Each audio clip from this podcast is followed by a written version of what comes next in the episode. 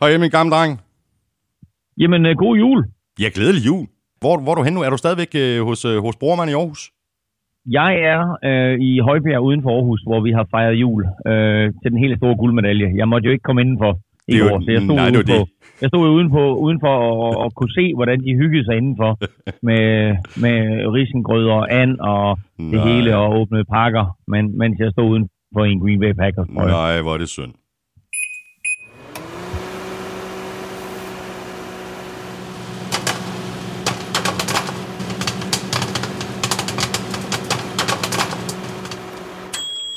Ho, ho, ho! Glædelig jul, hvis du godt kan lide øh, NFL, så er du havnet det helt rigtige sted, og du øh, kan jo betragte det, du har i ørerne lige nu, som en lille forsinket julegave. Du lytter nemlig til nfl der er optaget live on tape, og er produceret af Kvartrup Media i samarbejde med Tafel og Otset fra Danske Spil.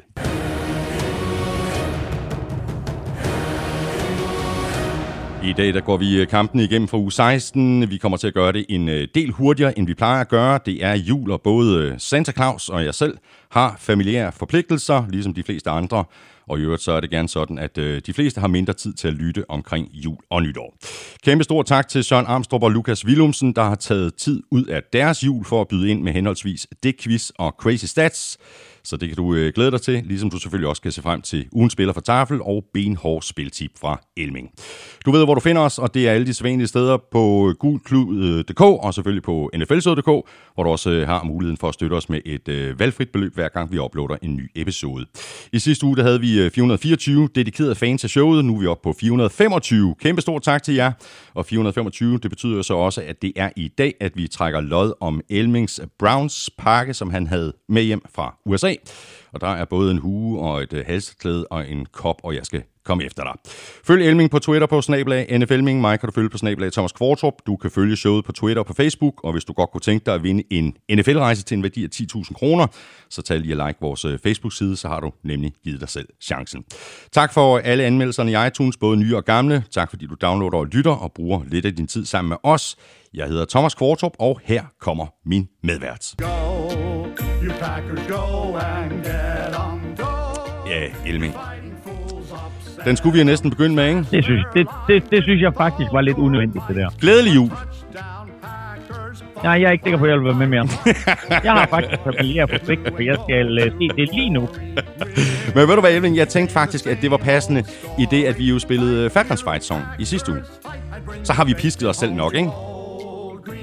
Og nu er det, ja, det her, det er, det er rent, øh, øh, ja, ligesom i, øh, i den der Dan Brown thriller, hvor han står og pisker sig Ja, selv. ja, præcis. Totalt øh, det, her, det, her, det er bare...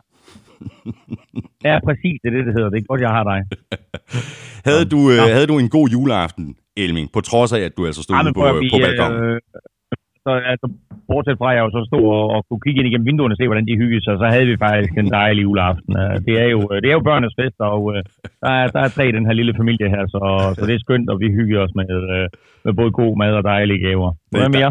Jamen, øh, alle tiders, øh, det, var, det var rigtig hyggeligt, og vi øh, spiste så meget, så jeg, øh, jeg næsten ikke kan være i mig selv. Og det er også derfor, at øh, den her tafelsæk i dag, der er kun en enkelt pose. Kan du regne ud, hvad det er for en? Øh, det er en chili banæs. Det er det ikke. Det er linsechips. Nu, er, nu står den på kur. Selvfølgelig.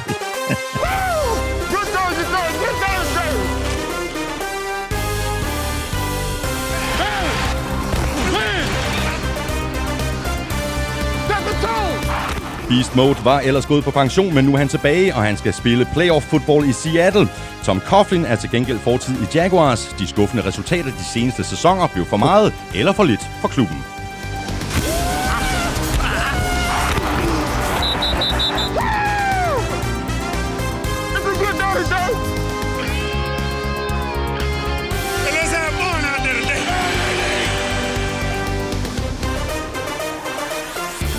Med en runde tilbage af grundspillet har 10 hold nu sikret sig en slutspilsplads, men der er stadig to pladser i spil, og så kæmpes der selvfølgelig stadig om sidninger og hjemmebane. Jeg hedder Thomas Kvartrup, og med mig har jeg Danmarks svar på John Madden, Claus Elming. Give me one now. Give me one, give me one. Og Elming, øh, lad os lige nappe de her to overskrifter, inden vi tager et øh, kig på slutspilsbilledet og løber kampen igennem fra uge 16 Tom Coughlin har fået øh, sparket i, i Jacksonville, og, og Elming, jeg mener faktisk, at vi spekulerede i, jeg kan ikke huske, om det var i, i sidste uge eller i forrige uge, men vi spekulerede i, om, om Coughlin ville få lov til at blive siddende, og, og, og det så var mm. trænerstaben, der skulle ryge, så Coughlin kunne få lov til at bygge op forfra. Sådan gik det så ikke. Nej, og øh, grunden til, at det bliver Coughlin, der bliver fyret først, er jo helt sikkert den her sag, Jaguars har fået på halsen, hvor flere spillere øh, gennem Spillerforeningen har sagsøgt Jaguars for ikke at, øh, at leve op til de krav, som der står i overenskomsten mellem Spillerforeningen og NFL omkring øh, øh, tvang eller øh, fri træning øh, uden for sæsonen. Mm. Og øh, der er altså flere spillere, som mener, at, øh, at øh, Jaguars og dermed implicit Coughlin har forbrudt sig mod de her regler, har tvunget spillerne til at komme til nogle træninger, og at de ikke kommer til de træninger, jamen så har de simpelthen fået bøder. Og det er ifølge overenskomsten ulovligt. Mm. Og øh, den, den største af de her bøder, øh, når man lægger alle de små bøder sammen, øh, som, som vedkommende har fået, beløber sig til 700.000 dollars, altså 5 millioner kroner. Mm. Øhm, og det er selvfølgelig en slat. Øh, og øh, Spillerforeningen har så sagsøgt NFL, og i hvert fald for en eller anden form for, øh, for mailing øh, sat i gang der, og øh, NFL øh, og Jaguars øh, tabte samtlige sager. Øh, og så er det, man kan vende den om og så kigge på Tom Coughlin og så sige, her der har du altså en mand, der er omkring de 70. Han er den gamle skole. Han har vundet fodboldkampe. Han har vundet mesterskaber på sin måde igennem mange, mange år, mm. hvor det er sådan, at det er ham, der har styret det, og han ikke var underlagt i en eller anden form for overenskomst. Og han har helt sikkert kommet ind til Jacksonville og sagt, nu kører vi det my way mm. eller the highway, og ham, der så tog det highway, det yeah. blev så Coughlin selv, fordi den måde, NFL fungerer på nu om dagen, er ikke den måde, det fungerede på, da han blev mesterskaber. De to seneste mesterskaber, han vandt, det var jo begge to med Giants, hvor han var head coach for de her to Giants-mesterskaber med Eli Manning, som øh, slog øh, New England Patriots i Super Bowl 42 og 46. Og øh, selv dengang, der hørte man jo spillere, der fortalte om Coughlin, som gav bøder, hvis man kom 5 minutter, mm. hvis man kom mindre end 5 minutter for tidligt til, til et møde. Mm. Fordi når man havde et møde kl. 12, jamen, så skulle man være der 5 minutter i 12, ellers så fik man en bøde. Mm. Øh, og dengang, der blev der jo joket lidt med det, og det var Michael Strahan, der fortalte den her historie. Øh, men den går bare ikke længere. Og det tror jeg måske, Coughlin har haft svært ved at forstå. Så Coughlin, han har, han har lagt den her hårde stil ned over Jaguars og de unge spillere, og det er bare øh, en, en anden type af spillere nu om dagen. Mentaliteten er anderledes, og det har Coughlin helt sikkert ikke kunne forstå.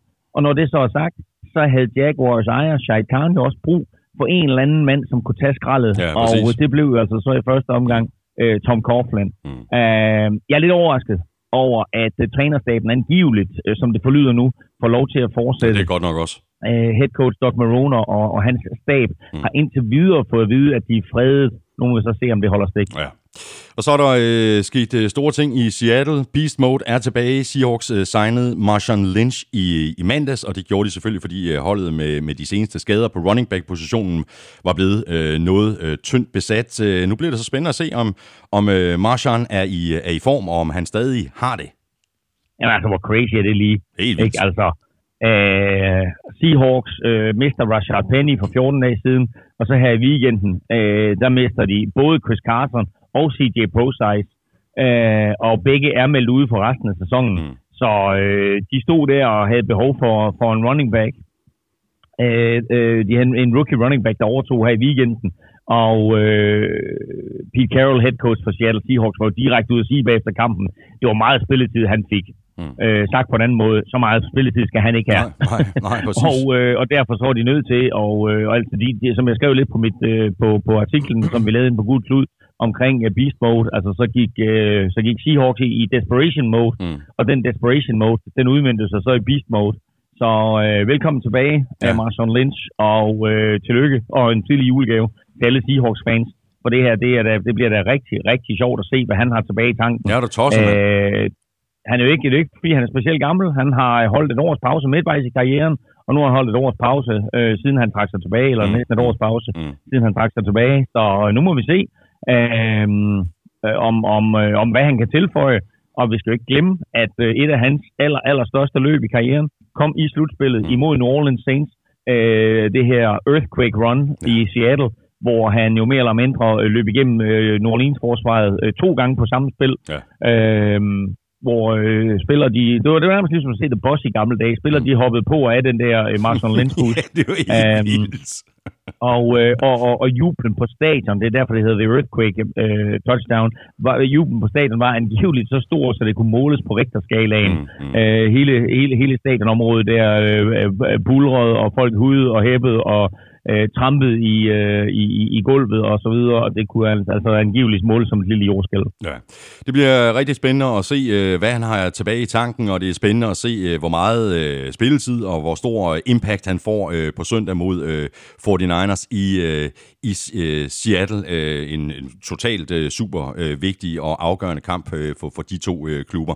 Øh, skal vi tage nu, øh, Elming, et, et kig på slutspilsbilledet, øh, som øh, alle jo altid kan se øh, fuldt opdateret på gulslyd.dk under NFL-fanen. Der ligger også en historie, der hedder øh, Det spiller de om, uge 17. Faktum er, at 10 hold er kvalificeret til slutspillet. Der er stadig de her to pladser i spil, og så kæmpes der selvfølgelig stadig om de her seedninger og, og hjemmebaner, og det skal man ikke, øh, det skal man ikke kæmpe af. Ravens har sikret sig AFC North og hjemmebane gennem hele AFC Playoffs. Texans har sat sig på AFC South-divisionen. Chiefs har vundet AFC West. Patriots har vundet AFC East, og Bills har sikret sig en uh, slutspilsplads og har lige nu femte seed og en wildcard-plads. Titans har 6. seed, men både Steelers og Raiders er stadig i spil. Spørgsmål her fra Peter Krogs side. Øh, tror I, at Raiders når slutspillet inden sæsonen, og langt hen ad vejen var vi nærmest ingen, der troede på det, men det virker da ikke øh, helt urealistisk nu? Nej, altså hvis man lige går ind og tjekker den artikel, som vi har lagt op i går på, øh, på Gud Klud, så kan man jo se det, det, det komplette overblik over, hvad alle klubber spiller om i weekenden. Og øh, der er altså en hel del ting, som skal gå øh, øh, hvad hedder det, Raiders vej, hvis det er sådan, at de skal i slutspillet. Og øh, en af de ting, altså, øh, som man kan sige, der er absolut ikke måske, det er, at Tennessee vinder. Mm. Fordi af alle de her klubber, der ligger og kæmper om den sidste slutspilsplads, der er Tennessee Titans det eneste hold, der selv kan afgøre det. Mm. Hvis de vinder, så er alt andet lige meget. Men altså, hvis Oakland Raiders skal i slutspillet, så skal de vinde, plus Steelers skal tabe, Titans skal tabe, Colts skal tabe, og, øh, og Raiders, og det her, det bliver, det her det bliver en, en lille, lille, lille smule kompliceret, og Raiders skal sikre sig strength of victory tiebreakeren over Pittsburgh, og det gør de, hvis bare et af følgende hold vinder deres kampe. Bears over Vikings, Lions over Packers, øh, Chargers eller New England skal vinde. Så øh, der, der er en masse ting, der skal gå mm, øh. Oaklands mm. vej, hvis det er sådan, at de skal i slutspillet, men det kan trods alt lade sig gøre. Der var fem ting, der skulle ske i weekenden, for at Oakland stadigvæk var i spil. Ja, de, skete de fem ting skete alle sammen. Ja. Næste weekend, der er der fire ting, der skal ske, hvis, øh, hvis Oakland skal i slutspillet. Mm. Det bliver, bliver rigtig, øh, rigtig spændende. Øh, skal vi kigge på NFC, eller har du mere til, til AFC, som du, øh, som du hæfter dig ved? Ja, ja lad os, lad os lige løbe igennem, hvad har vi til AFC? Altså, øh, selvfølgelig så er, der, så er der kamp om sidning og så videre. Det nemmeste, det er rent faktisk, at man lige går ind Præcis. og tjekker den her artikel, fordi ja. vi kan sagtens sidde og tale om et eller andet overblik her, og, og, og, og det bliver bare mere forvirrende Præcis. end noget andet. Ja. Så gå ind og tjek artiklen på Gud Klud, som jo, altså, som du lige sagde, hedder, det, det spiller de om u 17. Mm. Så lad os bare lige øh, lynhurtigt øh, kigge på NFC. Øh, her ligger 49ers lige nu på første seed, øh, har sikret sig en slutspilsplads. Det samme har Packers, der har sat sig på NFC North. Saints har vundet NFC South. Lige nu der har Eagles fjerde seed med en øh, 8-7 record. Wildcard-holdene er Seahawks og Vikings på 5. og 6. seed. Cowboys er stadig i spil, øh, og de kommer med i stedet for Eagles, hvis de selv øh, vinder i weekenden, og Eagles samtidig taber. Ja, og derfor så var det også øh, væsentligt for, man kan sige, spændingen i NFC-halvdelen, at det var Eagles, der vandt i weekenden her over, øh, over Cowboys. Den vender vi selvfølgelig tilbage til lige om lidt. Øh, havde Cowboys vundet den kamp, så var Cowboys sikre på at mm. vinde NFC East. Men med Eagles sejr, der ligger øh, Eagles altså med 8 og 7, og Cowboys med 7 og 8, og taber Eagles i weekenden til Giants, hvilket ikke er helt umuligt. Øh, og vinder øh, Cowboys øh, over Redskins, jamen så er det pludselig Cowboys, der ryger i slutspillet. Men uh, spændingen er altså stadigvæk intakt i, uh, i NFC East her inden sidste spillerunde. Og nu talte vi lige om uh, den her uh, Seahawks 49ers kamp. Uh, det er jo ekstremt uh, tæt. Lige nu har 49ers første seed, Seahawks har femte seed. Men hvis Seahawks vinder over 49ers på søndag, så bytter de to hold plads. Ja, det vil sige, de bytter, de bytter plads uh, på den måde, at uh, Seahawks vinder NFC West. Men Seahawks øh, kan jo ikke, øh, de får ikke første seed ved at vinde.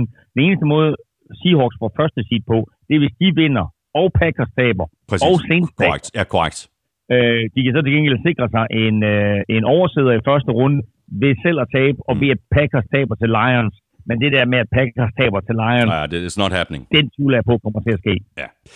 Uh, har du mere til NFC, eller skal vi bare henvise til, til gulklud.dk, hvor man kan få hele det, det store uh, forkromede overblik? Ja, og, så, og så ved du hvad, så, så kommer vi jo løbende øh, tilbage til det øh, i løbet af udsendelsen her, ikke? Vi skal have quizzen. Åh, oh. Det er tid til quiz, quiz, quiz, quiz, quiz. Har du noget uh, godt til mig, uh, Elming?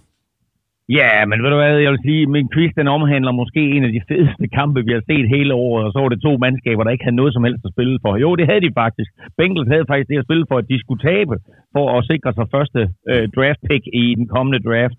Men øh, det havde de ikke tænkt sig at gøre, så de øh, leverede en helt igennem fantastisk kamp imod Miami Dolphins, der så dog endte med, at de tabte i overtime. Mm. Men i den kamp, der greb øh, rookie Christian Wilkins et touchdown. Og så sidder folk og tænker, hvem er det lige, han er, Christian Wilkins? Men han er faktisk defensive lineman. Rookie defensive lineman, som egentlig er draftet af Miami Dolphins med et formål, nemlig at lægge pres på Tom Brady op igennem midten. Men uh, Christian Wilkins, han beviste altså her i weekenden også, at han kan gribe bolde. Og her kommer spørgsmålet. Han er den første defensive lineman til at gribe et touchdown. Rookie defensive lineman mm-hmm. til at gribe et touchdown. Og den blot anden i historien. Hvem var den første? Prøv at fortælle, hvem var den første rookie defensive lineman til at gribe et touchdown? Okay, ved du hvad, jeg noterer lige her. Og så bare lige for en, øh, en god ordens skyld. Can't do it. Nej. Ved du hvad, du får øh, Armstrongs øh, det quiz her. Øh, han skriver sådan her.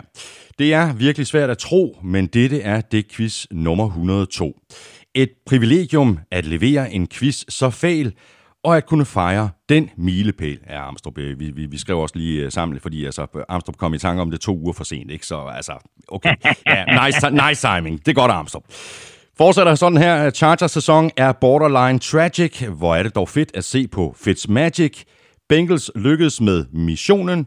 Hvilke tre hold er perfekte i divisionen? Altså, der er tre hold, der ikke har tabt i egen division. Hvilke tre hold mm. er det? Okay, ja. Godt, jamen øh, så tænker vi lidt øh, over de her øh, quiz-spørgsmål, mens vi går øh, kampen igennem, øh, og vi lægger ud med de tre øh, lørdagskampe. Vi tager dem i den rækkefølge, de blev spillet, hvilket betyder, at vi lægger ud med Buccaneers nederlag til Texans på øh, 23-20. Kampen var knap nok gået i gang, Elming, før øh, James Winston havde kastet den første af i alt fire interceptions, og det var en dag en pick 6. Men altså, Jamen altså, du kan ikke huske, er det, er, det, er det fire kampe i træk, han har startet med at kaste en interception på første angrebsserie. Ja. Og øh, jeg så ham jo ved selvsyn i London, da de spillede mod Carolina Panthers, og der kastede han også en interception på første angrebsserie. Uh, men så har det faktisk været sådan, at det var ligesom om, du ved, uh, det var ligesom en bokser, der lige skulle rammes en enkelt gang, uh, inden uh, fanden tog ved ham. Uh, og sådan har det også været lidt med James Winston, at uh, han skulle lige kaste den interception, og han så havde gjort det, så skal jeg ellers love for, at han spillede øh, quarterback på et meget, meget højt niveau. Mm. Øh, og det gjorde han ikke i den her kamp. I den her kamp, der blev han ved med at kaste interceptions. Og øh, hver gang Tampa Bay Buccaneers, de havde chancen for at komme tilbage i, imod Texans her, jamen, øh, så kastede han en, en interception. Mm. Øh, de her interceptions, han kaster, de hænger meget på ham. Der er ja, nogle interceptions, ja. som man kan give til andre grupper, som man kan give til forsvaret, eller til en receiver, der måske ikke har gjort sit arbejde ordentligt. Men de her interceptions, øh, og dem, som han ikke kastede, øh, øh, var, øh, hang meget på ham, fordi han havde et par interceptions. Han havde blandt andet en, han kastede lige ind i maven på, øh, ikke på Eric Reed, men på, øh, hvad hedder han, øh, Justin Reed, øh, Eric Reeds bror. Øh, som, øh, som han selvfølgelig burde have grebet. Øh, så, så det kunne være blevet fem interceptions eller seks interceptions. Men øh, det interessante her, det er jo, at James Winston nu nærmer sig den her berygtede og berømte 30-30-sæson, som der aldrig er set i NFL, nemlig at en quarterback kaster 30 touchdowns og 30 interceptions i samme kamp. Han skal bare kaste to interceptions, Thomas i næste uge, Ja. så har vi den første 30-30 sæson. Ja, og, og, man, og, og det er jo selvfølgelig en joke, for det er ikke en, en, en, en, en, rekord, man går efter, men det er en rekord, som jeg aldrig nogensinde tror, der er nogen, der kommer til at opnå igen. Øh, men siger jo alt om ham. Han kan være guddommelig, og han kan være frygtelig. Ja. Øh, ja, og, og, og det siger jo det hele, ikke? Altså, der stod 17-17 ved pausen i den her kamp. Buccaneers havde 281 yards mod 83 til Texans. Altså, det siger jo det hele. Det er turnovers, ikke? Øh, spørgsmålet Det er helt crazy. Ja, det er fuldstændig crazy. Spørgsmålet er, Elming, var, var, var det en dyr sejr for Texans? Altså, Deshaun Watson haltede lidt rundt i anden halvleg. Uh, Larry Tunsil haltede ud på sidelinjen i slutningen af kampen. Mm. Will Fuller gik ud med en skade igen igen. Ja, så den der med Will Fuller, ikke? Altså, øh, jeg, jeg ville jo ønske, at, at, at Texans havde været mere påpasselig med ham, og så sørge for, at han kom 100% tilbage, i stedet for, at han kommer tilbage, og så spiller han øh, halvanden kamp, og så går han ud igen. Øh, vi har talt om det mange gange. Øh, når Texans har deres tre receiver til rådighed, øh, DeAndre Hopkins, Kenny Stills og så Will Fuller, så er det et helt andet mandskab, end når Will Fuller han sidder på sidelinjen. ja. Øh, og øh, nu får Texans jo ikke nogen oversæder her. Øh, de er heldigvis i den situation, at de jo ikke har noget at spille for i den kommende weekend. Så på den måde har de jo en lille overside nu her. Det er klart, at man er nødt til at stille nogle mennesker på banen, men altså spørgsmålet er, hvor meget vi får det Sean Watson at se. Mm. Vi får med garanti ikke Will Fuller at se. Nej. Og spørgsmålet er, hvornår de begynder at skifte de andre superstjerner ud, og hvor mange de sparer. Mm. Øh, og det er selvfølgelig en gave til Tennessee Titans, fordi de kommer ind og spiller mod et Texans mandskab, der intet har at spille for, og som nævnt lidt tidligere, så kan Tennessee Titans jo selv afgøre øh, sin skæbne ved at vinde kampen. Vinder de kampen, så er Titans i slutspillet, mm. og derfor er det her jo en kæmpe fordel for dem, at The Texans intet har at spille for, og egentlig gerne vil hvile nogle af deres store stjerner. Og Texans, de er 10 og 5, de spiller hjemme mod Titans. Øh, Bucks, de er 7 og 8, og de spiller hjemme mod øh, Falcons. Og så videre til kampen øh, om AFC East. Der har været tættere i år, end den har været længe. Bills har presset på hele året, og de presser også på i den her kamp, øh, som Patriots dog vandt på hjemmebane med 24-17, og dermed endnu en gang har sat sig på øh, divisionen. Og nu er det blevet vinter, øh, Claus. Kastespillet det fungerer ikke rigtigt for, for Patriots, så hvad gør man så? Så giver man bolden til Sony Michel 21 gange, der løb for 96 yards, og øh, så tager man jo også samtidig tid af klokken. Øh, det er ikke sådan specielt sexet, men, øh, men det er god gammeldags fodbold. Ja, og ved du hvad, det mindede jo meget om den måde, de slog Chiefs på i slutspillet sidste år. De kommer ud øh, på de første to-tre angrebsserier, og så løber de bolden og løber bolden og løber bolden. Og stille og roligt, så, så bliver Bills forsvar jo et, bliver de trætte, og to, så øh, begynder de at allokere øh, flere kræfter og mere personale til at stoppe løbet. Og pludselig så bliver banen åben for Tom Brady, og så så vi det her Patriots-mandskab, hvor Tom Brady pludselig er effektiv, Julian Edelman griber nogle bolde, vi så Jacoby Myers gribe nogle bolde, vi har set Nikhil Harry her i de sidste par uger stille og roligt leve op til, øh, til sin status som første runde draft pick. Så som jeg skrev i mit momentometer, hey NFC, pas på, the boogeyman is coming, Patriots de topper på det helt rigtige tidspunkt. Jeg er jo en af dem, øh, Elming, der tror på, på, på Josh Allen, øh, sådan øh, med de lidt længere briller på, men, men det er godt nok en blandet pose bold, så når han kaster bolden. Altså, han har de her store spil, de her helt perfekte kast, og så har han de der andre kast, der bare er, er for lange, eller simpelthen bare er, er kastet, så receiverne ikke har en chance for, for, for at nå dem. Øhm, der, der er lidt at arbejde på stadigvæk, ikke? Jamen, der er rigtig meget arbejde på, og, og meget af det er jo teknik, så, så det kan godt rettes. Mm. Øh, han har jo garanteret, siden han var en lille dreng, bare lokeret på, at, øh, at hans højre arm, det, det er sådan en eller anden øh, bazooka, han har siddende der. Ikke? Øh, en, en, en stor dreng selvfølgelig hele vejen rundt, men hans højre arm er jo bare en, en, en fuldstændig vanvittig, hvad, hvad, hvad den kan præstere. Men han har ikke rigtig nogen kontrol over den. Mm. Øh, der var en, en baseballfilm engang, der hed Major League, øh, hvor der var en pitcher inde også, øh, som, øh, som, som slet ikke havde, havde jo det vildeste kast, men, men, øh, men havde ikke nogen kontrol over sin arm sådan rigtigt. Øh, og øh, ham kaldte de Wild Thing, og det her, det er sådan lidt Wild Thing, der er over Josh Allen også, fordi når han leverer de der guddommelige kast, så sidder vi alle sammen og klapper og tænker, hold deroppe, ikke altså. Og hans touchdown til John Brown viser det jo. Mm. Øh, lidt ud af balance, så, så, så kyler han den bare dybt til John Brown, og øh, John Brown brænder Stefan Gilmore for touchdown, men så er der andre kast undervejs, hvor han jo enten øh, kaster to meter hen over hovedet på sin receiver. Han har øh, Cole Beasley på et tidspunkt fuldstændig fri til en første down, øh, og så sender han den hen over hovedet på ham ud over sidelinjen. Og det er bare sådan nogle kast, som du ikke må misse som NFL quarterback, og slet ikke i en kamp, hvor det er sådan, at du rent faktisk har AFC East-titlen øh, på spil, hvor du har en chance for at slå The Mighty New England Patriots. Mm, mm. Så skal du levere den type kast. Mm. Og, øh, og det er sådan noget, du ved, der kan arbejdes på, altså reelt set ikke. Han er stadigvæk i sit andet år, og øh, han har nok imponeret mere og fået mere øh, ud af det allerede nu øh, i sin NFL-karriere, end vi var mange, der frygtede. Mm. Så øh, Bills har helt sikkert set noget øh, i, i Josh Allen, mm. og jeg, jeg tror faktisk også, at de er rigtig, rigtig glade for, eller ved at de er glade for ham, øh, og føler stadigvæk, at det er ham, der er, øh, der er manden, som, som, øh, som kan bringe store ting øh, til Buffalo igen. Øh, men han skal bare blive mere stabil. Ja. Øh, og øh, hvis vi kigger på den her kamp som helhed, øh, så er Patriots jo et mandskab, der kontinuerligt og øh, med stor øh, effekt flytter bolden øh, 3, 4, 5, 7 yards ad gangen. Mm. Det Bills har i den her kamp her, det er to store spil, der giver touchdown, Ja. og så ikke ret meget andet. Nej. Øh, og det er det, der skal på. Ja, ja, præcis. Og så skal de også blive øh, bedre til at konvertere på, på tredje down. Jeg mener, de, øh, de kunne konvertere to øh, af, af 11 på, på, på tredje down. Det er simpelthen, øh, det er simpelthen for lidt. Patriots, de er... Jo, tror- jo, men igen, ikke, der, har du, der, har, der har du en Josh Allen op imod det her Patriots-forsvar, og vi ved, at det her Patriots-forsvar, jamen det er giftigt. Mm. Og øh, selvom, selvom øh, Bills øh, havde, øh, havde succes med, med, med de store spil, så var det alle de der små øh, finesse ting, dem, dem kunne de jo ikke Nej. rigtig få til at fungere imod det her Patriots-forsvar. Nej. Og Patriots, de er 12 og 3. De spiller hjemme mod Dolphins. Bills, de er 10 og 5, og de får besøg af Jets. Og så har vi den øh, tredje lørdagskamp, øh, der blev øh, spillet. Ja, det var den sene. Den blev spillet natten til søndag dansk tid. Endnu et øh, divisionsopgør. Den her gang i NFC Vest, hvor Rams kæmpede for at holde fast i øh, halmstrået om at komme med i playoffs. Det lykkedes ikke, men endnu et, øh, en, en super spændende kamp, øh, der blev afgjort til allersidst. Robbie Gold øh, sparkede det afgørende field goal ind med to sekunder tilbage på klokken til en 49ers sejr på 34 31. Og det var en fuldstændig øh, vild øh, angrebsserie fra 49ers øh, til sidst i kampen, hvor øh, Garoppolo øh, konverterede ikke en, men to tredje down og 16.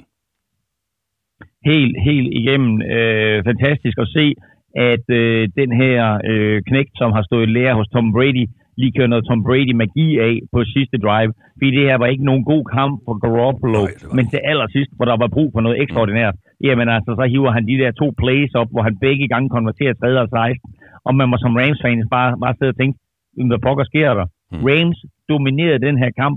Rams var umiddelbart, hvis man kigger over 60 minutter, det bedste mandskab Ja, på banen. klart. Ja, klart. Men øh, 49ers, 49ers gør det, som gode hold gør. Det er, at de finder en måde at vinde på. Mm. Og øh, de, øh, de hiver øh, den her... For det første, så kommer de tilbage to gange fra at være bagud med, med, med 10 eller med 14. Kommer de tilbage i den her kamp. Øh, de er bagud hurtigt. Er de ikke bagud 14-0 og ret hurtigt i kampen? Og så, øh, og så er de bagud også i anden halvleg med 10, eller i hvert fald med, med touchdown. Øh, og alligevel, så, så holder de sig inde i kampen, kommer tilbage, øh, og til sidst, når de så får chancen, jamen, altså, så kører Garoppolo dem inden for field goal afstand, øh, og så ved vi bare, at man har en clutch kicker i, øh, i Robbie Gold, som når du sætter ham til at sparke i den der type situationer, jamen altså, så har du fem kicker i NFL. Det er sådan, at du vil sige, ham vil jeg gerne have til at sparke, Mm, mm. og der er Robbie Gold med på den liste. Mm. Men det var en fuldstændig vanvittig første halvleg, fordi øh, Sean McVay, øh, Rams head coach, han, øh, man, man havde sådan en fornemmelse af, at han så over på Kyle Shanahan på den anden side af, af banen og sagde, okay, øh, du spiller med screens og misdirection calls, nu skal du se, hvad jeg har med, fordi det var, det, og det var den ene rollout efter den anden, og det var en kæmpe forskel mm. i forhold til uge 5, hvor 49ers pass rush jo kom ind til Jared Goff hele tiden, jeg tror, han kastede for 78 yards mm. eller sådan noget i, i den kamp. Det her, det var ja. En helt, helt anden kamp. Sean McVay havde lagt den perfekte gameplan. Ja, og, og hvis man kigger på, på de to forsvar og deres præstationer, så var det nemlig også lige nøjagtigt en omvendt kamp. I uh, den første kamp mellem de to mandskaber, der var det 49ers, uh, der, der saggede Jared Goff, jeg tror det var fire gange. Uh, I den her kamp, der havde de 0 sacks på Jared Goff, mens Rams uh, lavede 6 sacks på Mm. Garoppolo. Mm. Uh, det meste Garoppolo er blevet sacket uh, i, i sin karriere som, uh, som 49ers quarterback.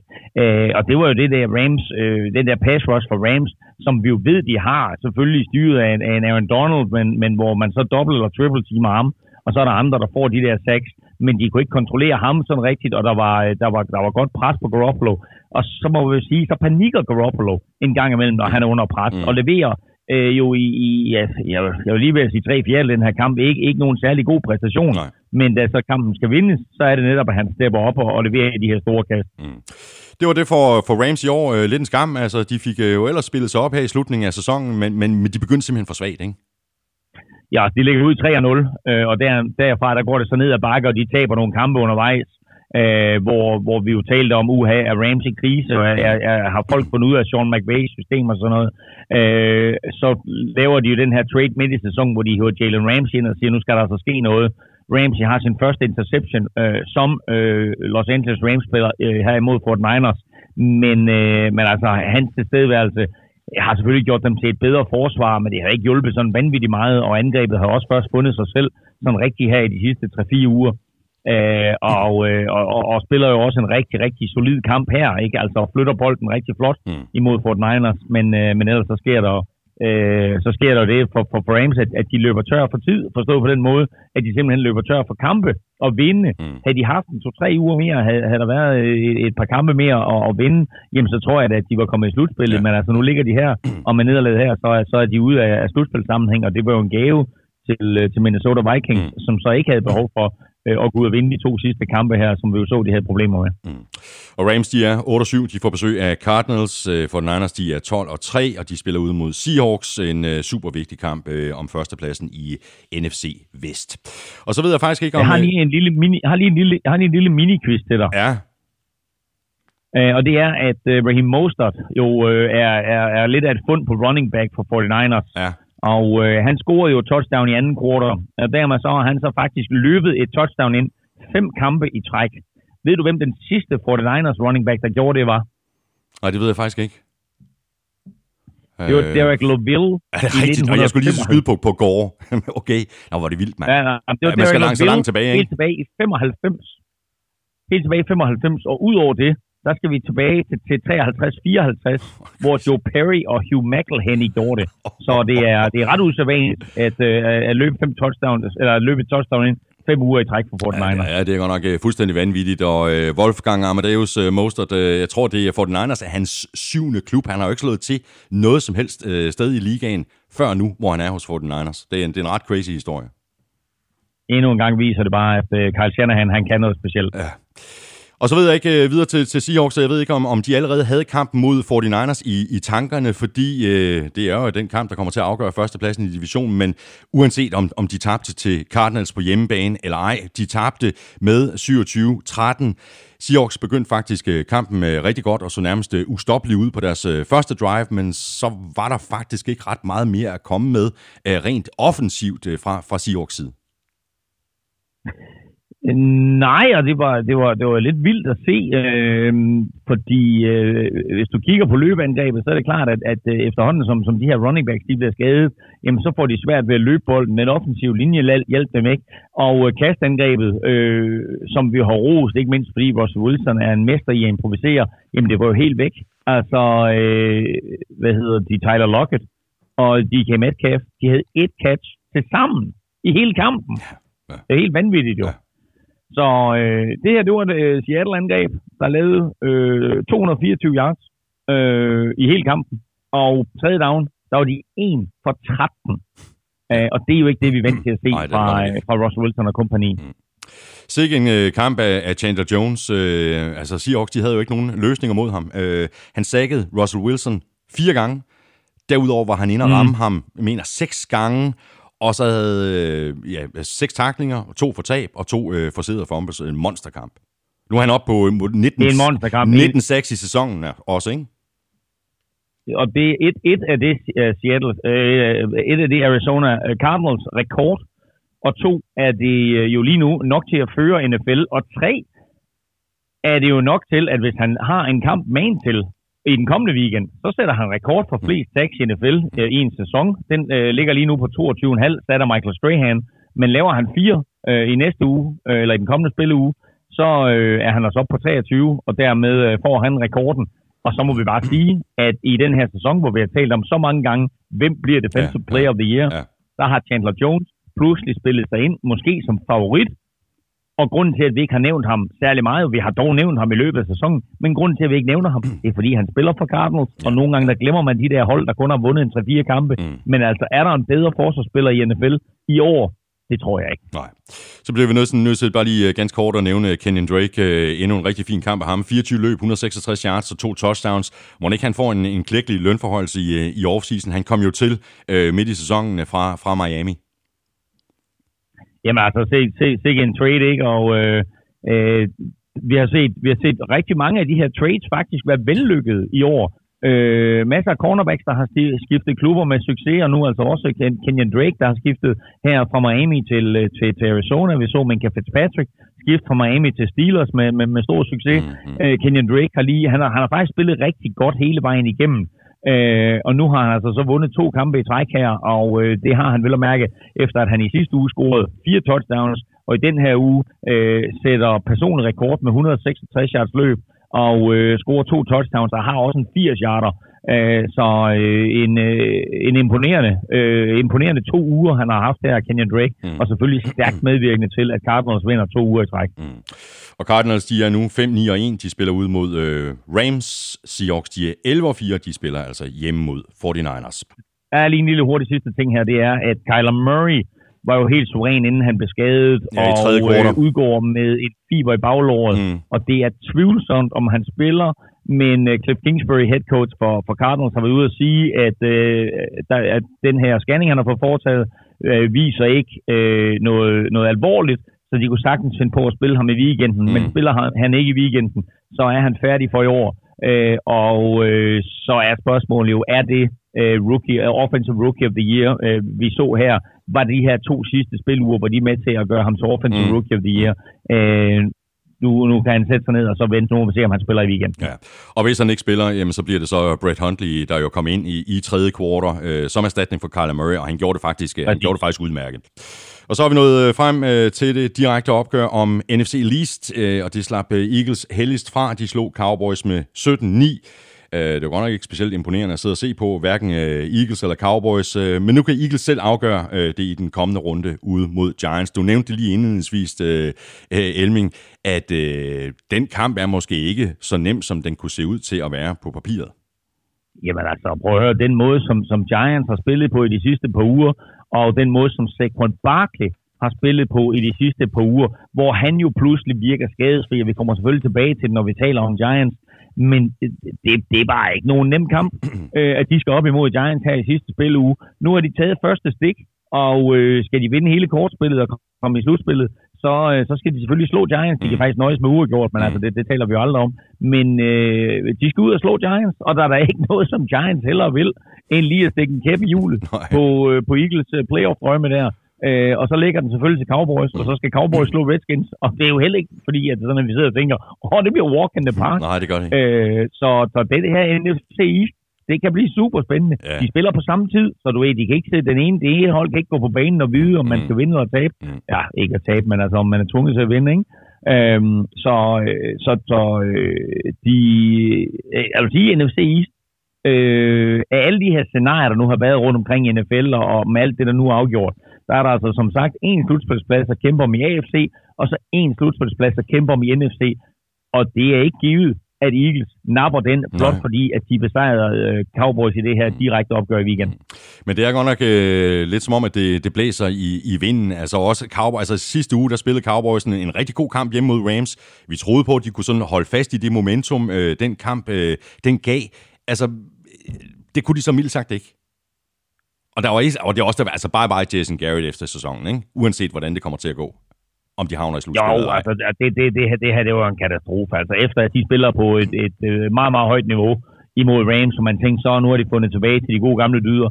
Øh, så var det jo præcis, som vi talte om i sidste uges udgave af NFL-showet, at her, der skal de væk fra hjemmebanen, de skal væk fra de indendørs omgivelser, de skal udendørs til Philadelphia på græs, øh, imod et, et, altså koldt vejr og imod en, en, en fanbase, som er øh, ondskabsfuld, øh, men de skulle spille mod, mod Eagles og deres B-mandskab, og alligevel så formår de kun at spare tre field goals i den her kamp. Øh, de flytter jo egentlig bolden rimelig godt, men så snart de kommer ned omkring red zone, så strander det hele. Mm. Øh, Dak Prescott havde jo, var jo tvivlsom op til kampen med en skulderskade. Og øh, det indvirkede nok en smule i hans præcision. Det var ikke som om, at det indvirkede på hans styrke, for han kunne sådan set godt kaste i lange bolde, men hans præcision, synes jeg, nogle gange haltede. Mm. Øh, og så blev han jo ikke hjulpet af, at der var flere af hans receiver, der tabte bolde. Vi Nej. Så øh, stabile Jason Witten tabe bolde, hvor han ligesom kigger væk. Øh, og vi så andre receiver, som, som tabte bolde. Øh, og øh, så kom de lidt væk fra løbeangrebet igen, og så videre. Så der var mange ting, som, som ikke gik i Cowboys retning, og Mm. som de lidt selv var skyld i, ikke gik i deres retning. Hvis vi lige skal pege på en, øh, en enkelt opløftende ting for Eagles, altså udover de, de vandt kampen, øh, så var det tight end øh, Dallas Goddard, øh, ni grebne bolde for 91 yards og touchdown. Og det var faktisk også ham, der til sidst i kampen øh, forlængede Eagles øh, angrebsserier med et par, par rigtig gode catches. Ja, og det er så det er godt, du bringer ham op, fordi jeg vil lige nøjagtigt bringe ikke bare ham op, men den her dobbelt tight end situation, som Eagles jo håbede på at få ved at drafte Dallas Goddard øh, sidste år. Øh, da de drafter ham, der har de jo Zach Ertz i forvejen. Men vi har jo set andre klubber, som for eksempel lige nu Baltimore Ravens, med tre stærke tight ends, hvad det kan gøre, øh, og hvad det kan skabe af forvirring hos et forsvar. Mm. At vi for første gang rigtig får at se, hvad det er, Eagles havde håbet på at få med, den her, med det her dobbelt tight end system. Dallas Goddard og Zach Ertz på banen på samme tid. Så sker der også det, at Zach Ertz rent faktisk bliver skadet i den her kamp, og pludselig så er Dallas Goddard den eneste tight end, de har, ja. øh, eller i hvert fald den eneste, som de ønsker at benytte sig af i kastespillet. Og det lever han jo fuldt ud op til. Leverer, som du siger, nogle, nogle øh, meget vigtige catches, nogle gode catches undervejs, griber også touchdown og så videre. Så en, en super kamp for ham og hans bedste i en Eagles-uniform. Men på Zach Ertz, øh, rask, og få Dallas Goddard og Zach Ertz på banen samtidig, så har Eagles præcis det, de håbede på, mm. da de draftede Dallas Goddard, nemlig en af de bedste tight end kombinationer overhovedet i NFL. Mm. Og Eagles, de er 8 og 7, de spiller ud mod Giants. Cowboys, de er 7 og 8, og de spiller hjemme mod Redskins. Så uh, Redskins har ikke lige frem uh, haft den bedste sæson. Uh, de har så ikke lagt sig endnu. De kæmpet til det sidste mod Giants der heller ikke ligefrem har haft nogen imponerende sæsoner. De to hold, de måtte så i, øh, i overtid for at finde vinder, efter der stod 35-35 efter den ordinære spilletid, og Giants vandt i forlænget med et uh, touchdown-kast fra Daniel Jones til Caden Smith. Triumf, eller hvad? ja, og prøv at høre, hvor er det jo, hvor er det jo fantastisk, at sådan en spil u 16, så øh, de to mest øh, øh, hvad skal vi sige, de to, de, de, de, de to mest øh, indholdsrige, sjove, øh, underholdende kampe, i to kampe, der intet mm. betyder. Det er Redskins mod Giants, og det er Dolphins mod Bengals. Principielt har ikke nogen af dem noget at spille for, men de leverer bare to meget, meget underholdende kampe. Mm. Spillerne spiller for at vinde kampen. Øh, de øh, går ud, og de øh, spiller lights out. Der er ikke nogen, der har lagt sig ned. Der er ikke nogen, der er begyndt at tænke på juleferie eller noget nej, som helst. Nej de leverer bare topfodbold.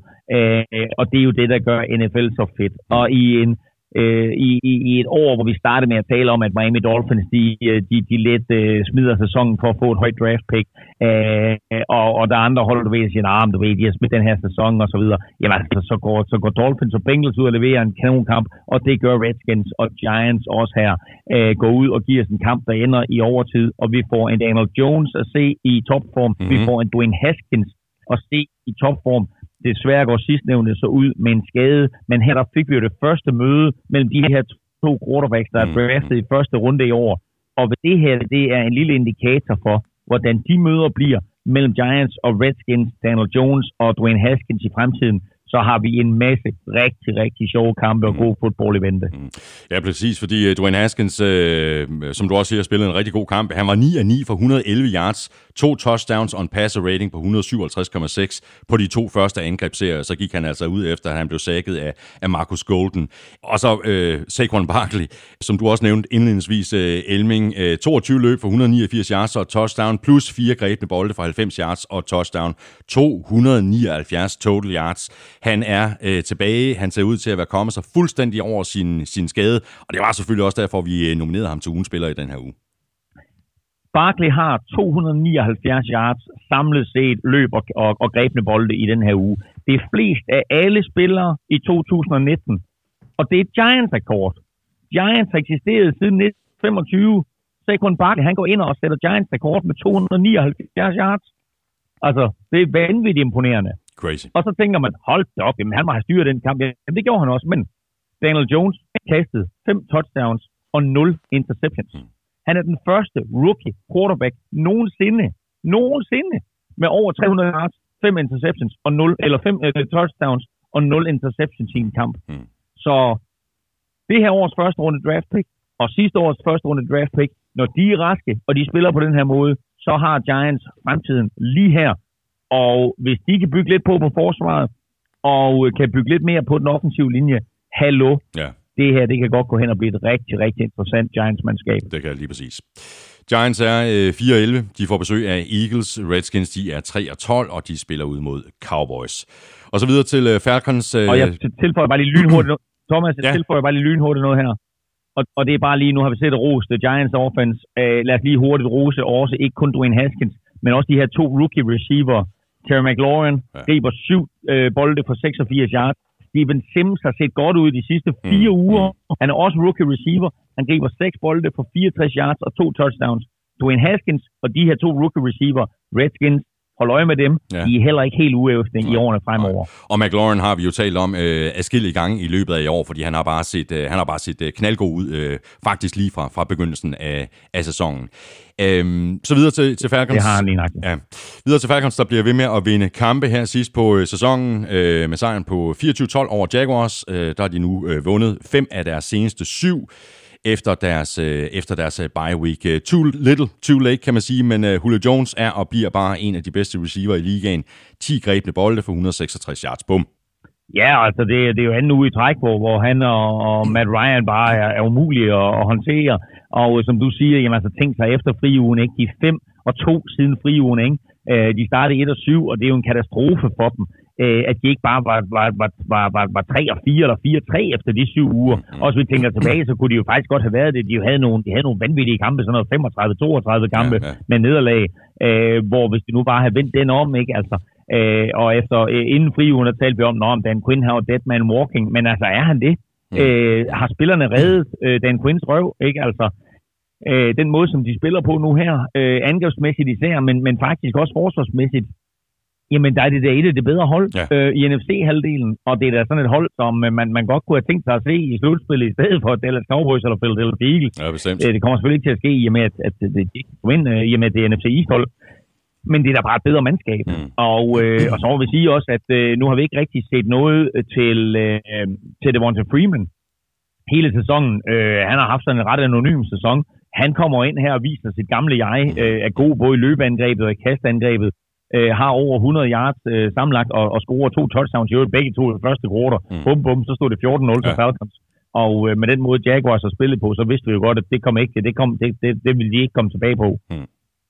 Julio Jones øh, vil jeg lige bare lige vende tilbage til, fordi han er nu den spiller til at nå 12.000 receiving yards hurtigst. Øh, miniquiz, hvem havde rekorden før? Hvem havde rekorden før? Øh, det havde øh, Jerry Rice. Det er nemlig fuldstændig korrekt. Men ved du hvad, øh, Elming, i, ja, i, forhold til, i forhold til Jaguars, altså hvis de havde håbet på en chok-effekt ved at kyle Tom Coughlin på porten, så, så blev de øh, slemt skuffet. Altså som du også siger, altså, de, kommer, de kommer bagud hurtigt. Altså det er jo nærmest først i fjerde kvartal, at man sådan fornemmede en puls øh, hos Jaguars, øh, og så øh, kunne, øh, kunne øh, Gardner Minshew øh, reducere. Men altså igen, too little, too late. Men sådan har hele Jaguars sæson jo nærmest været. Too little, too late. Ja, og, øh, og så, så ved jeg ikke, om, om de ødelagde noget af magien ved pludselig at sætte Foles tilbage ind på mm. quarterback. I hvert fald, så er der ikke meget magi over Minshew længere. Øh, den her kamp, der, der rammer han jo øh, kun lige på over en tredjedel af sin kast. Ikke? Han, han rammer på, på, på 13 ud af 31, og, øh, og, og der er jo intet magi, altså, og der er ingen... Øh, der, der er heller ikke nogen energi øh, hos, hos, øh, hos Jaguars.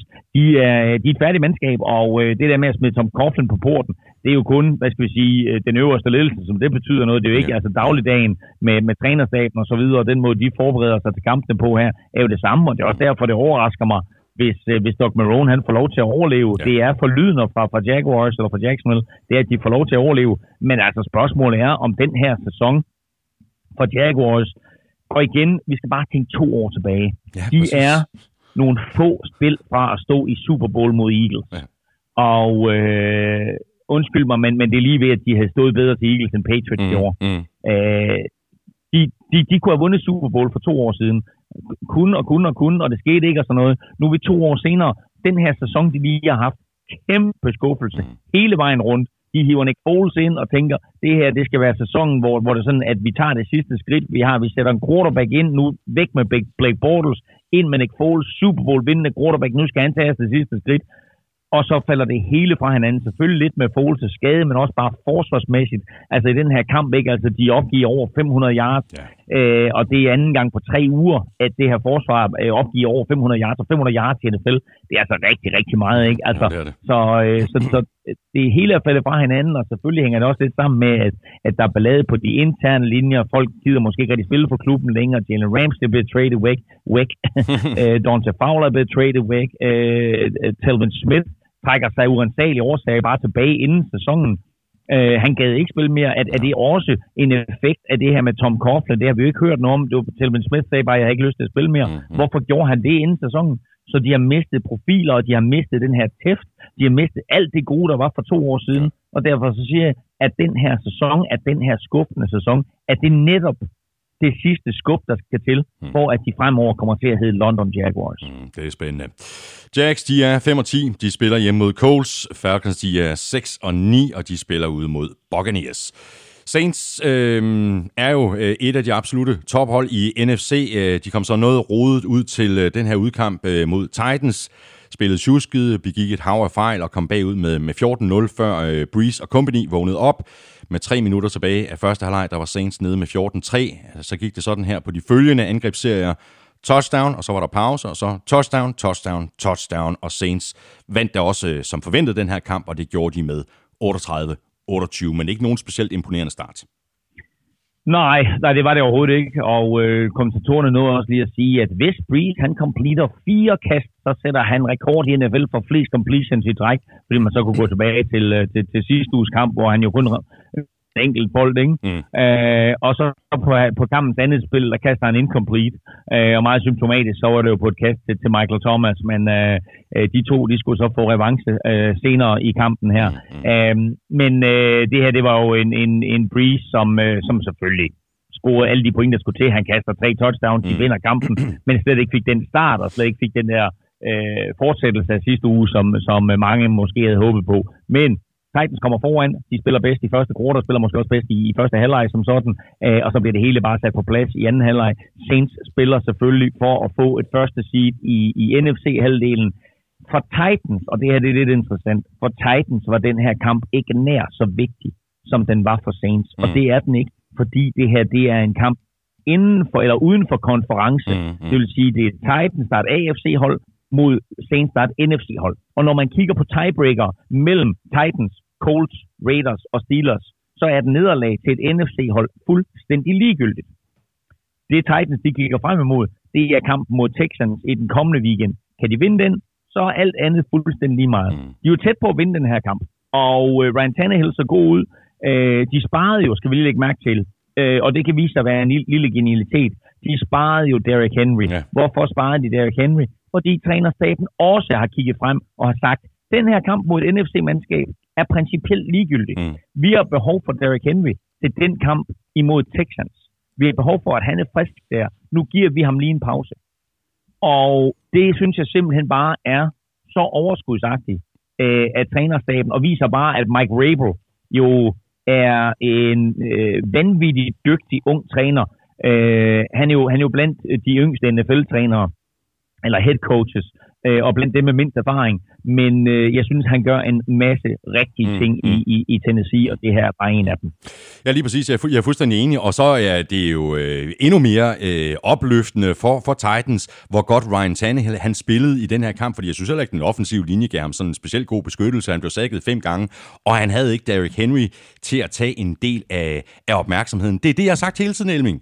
Ryan Tannehill er god. Du har været på forkant, altså du er langt foran alle. Ikke? Altså, du ved, Miami Tre Dolphins tre år draftede foran. ham i første runde. De, de, de så et eller andet, ikke? og du så et eller andet. Ikke? Uh, det tog trods alt Tennessee Titans otte uger at finde ud af, at det var ham, der skulle spille Ja. i stedet for Mariota. Men uh, jeg skal da love for, at Titans er et helt andet mandskab Ja, med ham som quarterback. Fuldstændig. Og så kan man jo kun, øh, du ved, øh, tænke lidt tilbage og så sige, hvorfor øh, startede de ham ikke tidligere? Var det et spørgsmål om, at, at de stolede så meget på Mariota? Var det et spørgsmål om, at der var investeret i første runde pick i Mariota, og man ville partout spille ham? Øh, fordi det var da bare helt tydeligt, at da Ryan Tannehill han kom ind, så ændrede det, øh, det her holds karakter sig. Og øh, var Ryan Tannehill nu kommet ind i spil u 3 eller 4, så øh, var han da også øh, i, i spil til at blive Offensive Player of the Year, eller måske endda MVP, selvom Lamar Jackson selvfølgelig har stukket af med den. Mm. Skal bare lige runde Michael Thomas. øh, Han bliver jo bare ved. Øh, tredje kamp i træk øh, har han grebet mindst 11 bolde i den her kamp. Øh, 12 bolde for 136 yards og touchdown, og dermed har han nu den rekord, som Marvin Harrison havde før. 145 grebne bolde, øh, og så ovenikøbet med en kamp tilbage i sæsonen. Prøv det er jo den umulige rekord. Altså Marvin Harrisons 143 grebne bolde i 2002, den kunne ikke slås. Det Og kunne så så godt. går Michael Thomas Så går Michael Thomas ud og slår den selvfølgelig, øh, orkestreret af, af Drew Brees, men stadigvæk 145 rebne bolde efter 15 kampe. Det Crazy. er altså næsten 10 i snit. Ja, Det crazy. er helt fuldstændig vanvittigt. Og selvfølgelig har NFL ændret sig. Selvfølgelig er NFL blevet en kastet liga Mm. meget mere, end det sågar var i 2002 Mm. med Manning og Harrison. Men det er stadigvæk bare fuldstændig vildt. Mm. Så han sætter den rekord, og øh, den kommer han til at, at, at sætte ganske alvorligt. Altså, hvis han griber 10 bolde mere, eksamen på 155, og kommer til at knuse den, den, den tidligere rekord. Så en stor kamp af ham. Øh, hans 270 catches over de sidste to sæsoner er også NFL-rekord. Og hans 5.475 yards med en kamp igen slår også Randy Mosses rekord for flest yards i de første fire sæsoner. Så det er ikke kun en eller to, det er alle fire sæsoner, han har spillet i NFL, hvor han har været helt suveræn Michael Thomas. Selvfølgelig hjulpet af, at han har haft Drew Brees til at kaste bolden. Og Saints, de Og er... så vil jeg lige tilføje i øvrigt også, at Alvin Kamara, så Ja, lige ja. tilføje Eric Alvin Kamara, ja. ikke har scoret touchdown siden spil u 3. Og det er noget, jeg lige at sige til min bror, og sige, ved du godt, ved du godt, at Alvin Kamara ikke har scoret siden spil u 3, og så scorer han to i den her kamp. Ja, 110 total yards og to touchdowns. Saints, de er 12 og 3. De skal til øh, Carolina og spille mod Panthers. Titans, de er 8 og 7, og de spiller ude mod Texans. Og så kommer der Ugens spiller præsenteres af Tafel. Hvad siger du, Elming? Ja, det må du selvfølgelig undskylde. det der, var lige, der var lige en lille break, jeg mistede der. Uh, jamen, det, der kommer en lille spiltip her, fordi oh, dejligt. Houston Texans, som sagt, ikke har noget at spille for, selvom de er på hjemmebane, så uh, tror jeg på, at Tennessee Titans, de vinder den her kamp, og Titans, de giver 1,55 igen, og uh, det skal man bare spille.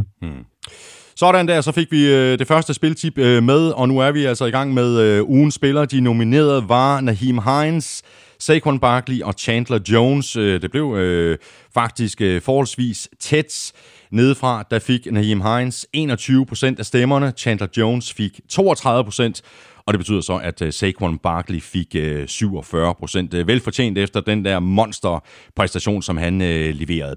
Elming, øh, vi skal have fundet en, øh, en vinder. I dag der er jeg jo øh, vikar, fordi du øh, sidder øh, i, nærheden af Aarhus og ikke kan nå øh, taffelsækken. Og det betyder, at det altså er mig, der er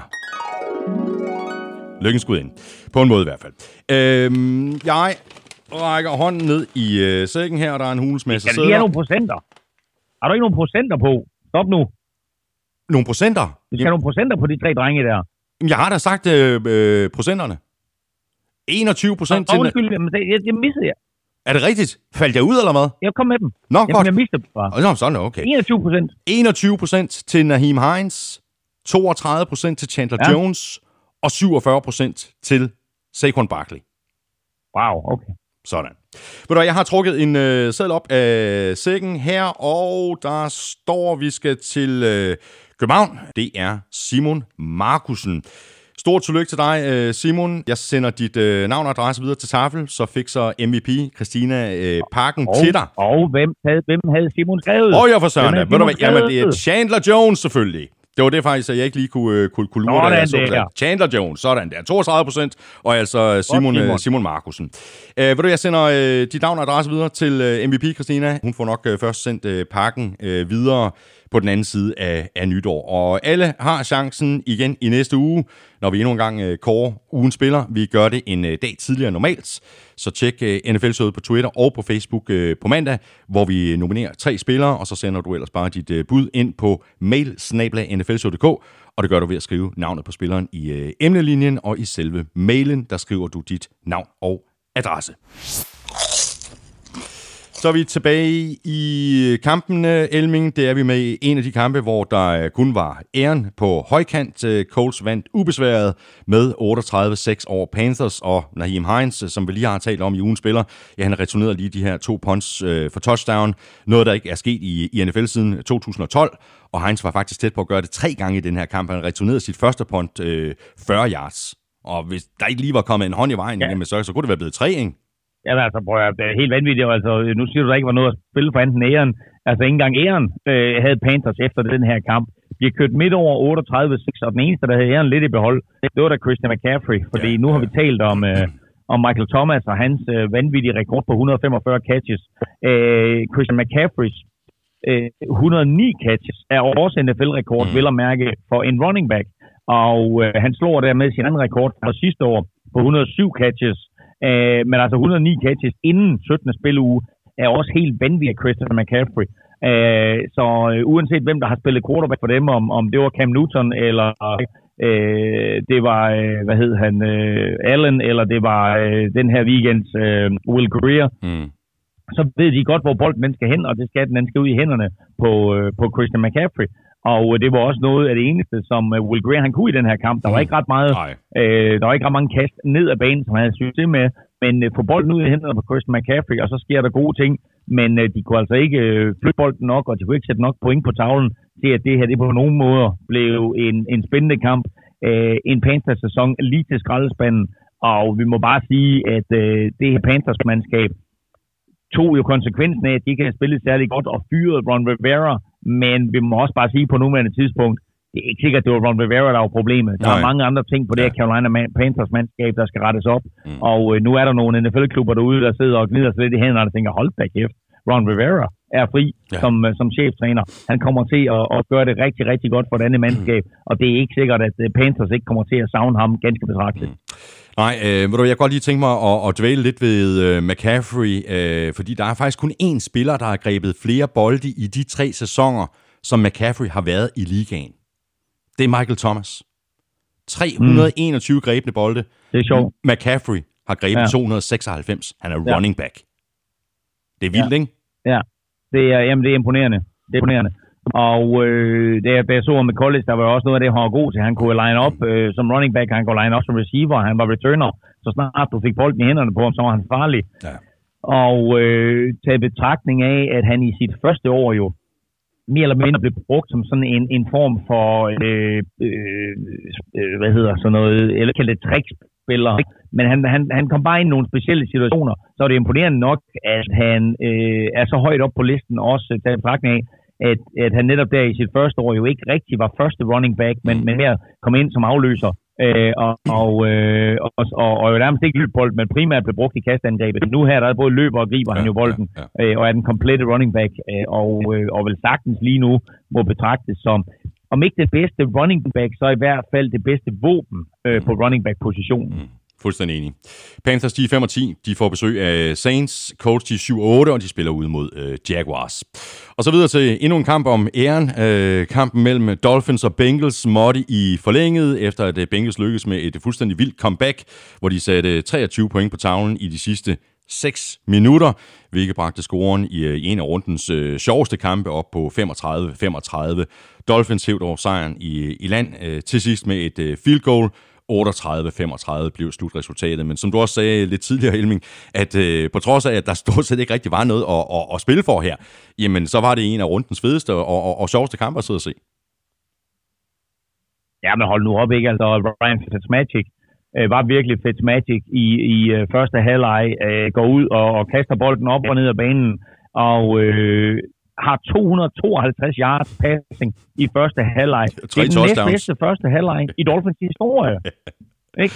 Altså, til betragtning af, at de har haft en Dan Marino, som også godt kunne lide at kaste bolden en lille bitte smule, mm-hmm. så er det jo fuldstændig vanvittigt, at Fitzmagic han går ud her og, og leverer den, den, bedste, den næstbedste første halvleg i Dolphins historie. Mm. Og så står det 28-6, og man tænker, nå, om den kamp den er overstået.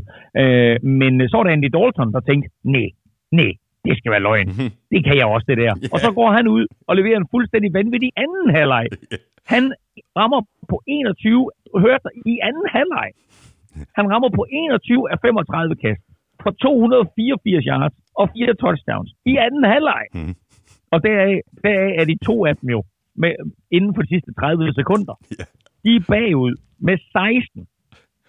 Med 16 point med 30 sekunder igen og så kaster han to touchdowns, og de får to two-point conversions, og de recover et onside kick, og de scorer på en Hail Mary men det er jo de vildeste 30 sekunder i Bengals historie, fuldstændig, det der. Fuldstændig og så ender det med, at de taber i overtime. Ja, ja, præcis. Og, og, og, og de der, altså, jeg, jeg, gik, øh, jeg gik op for, for at hente mig en, en kop kaffe, øh, og så var jeg lige omkring, øh, jeg var lige omkring toilettet, og så kom jeg tilbage og sagde, what the fuck, man, jeg, jeg havde væk i to minutter.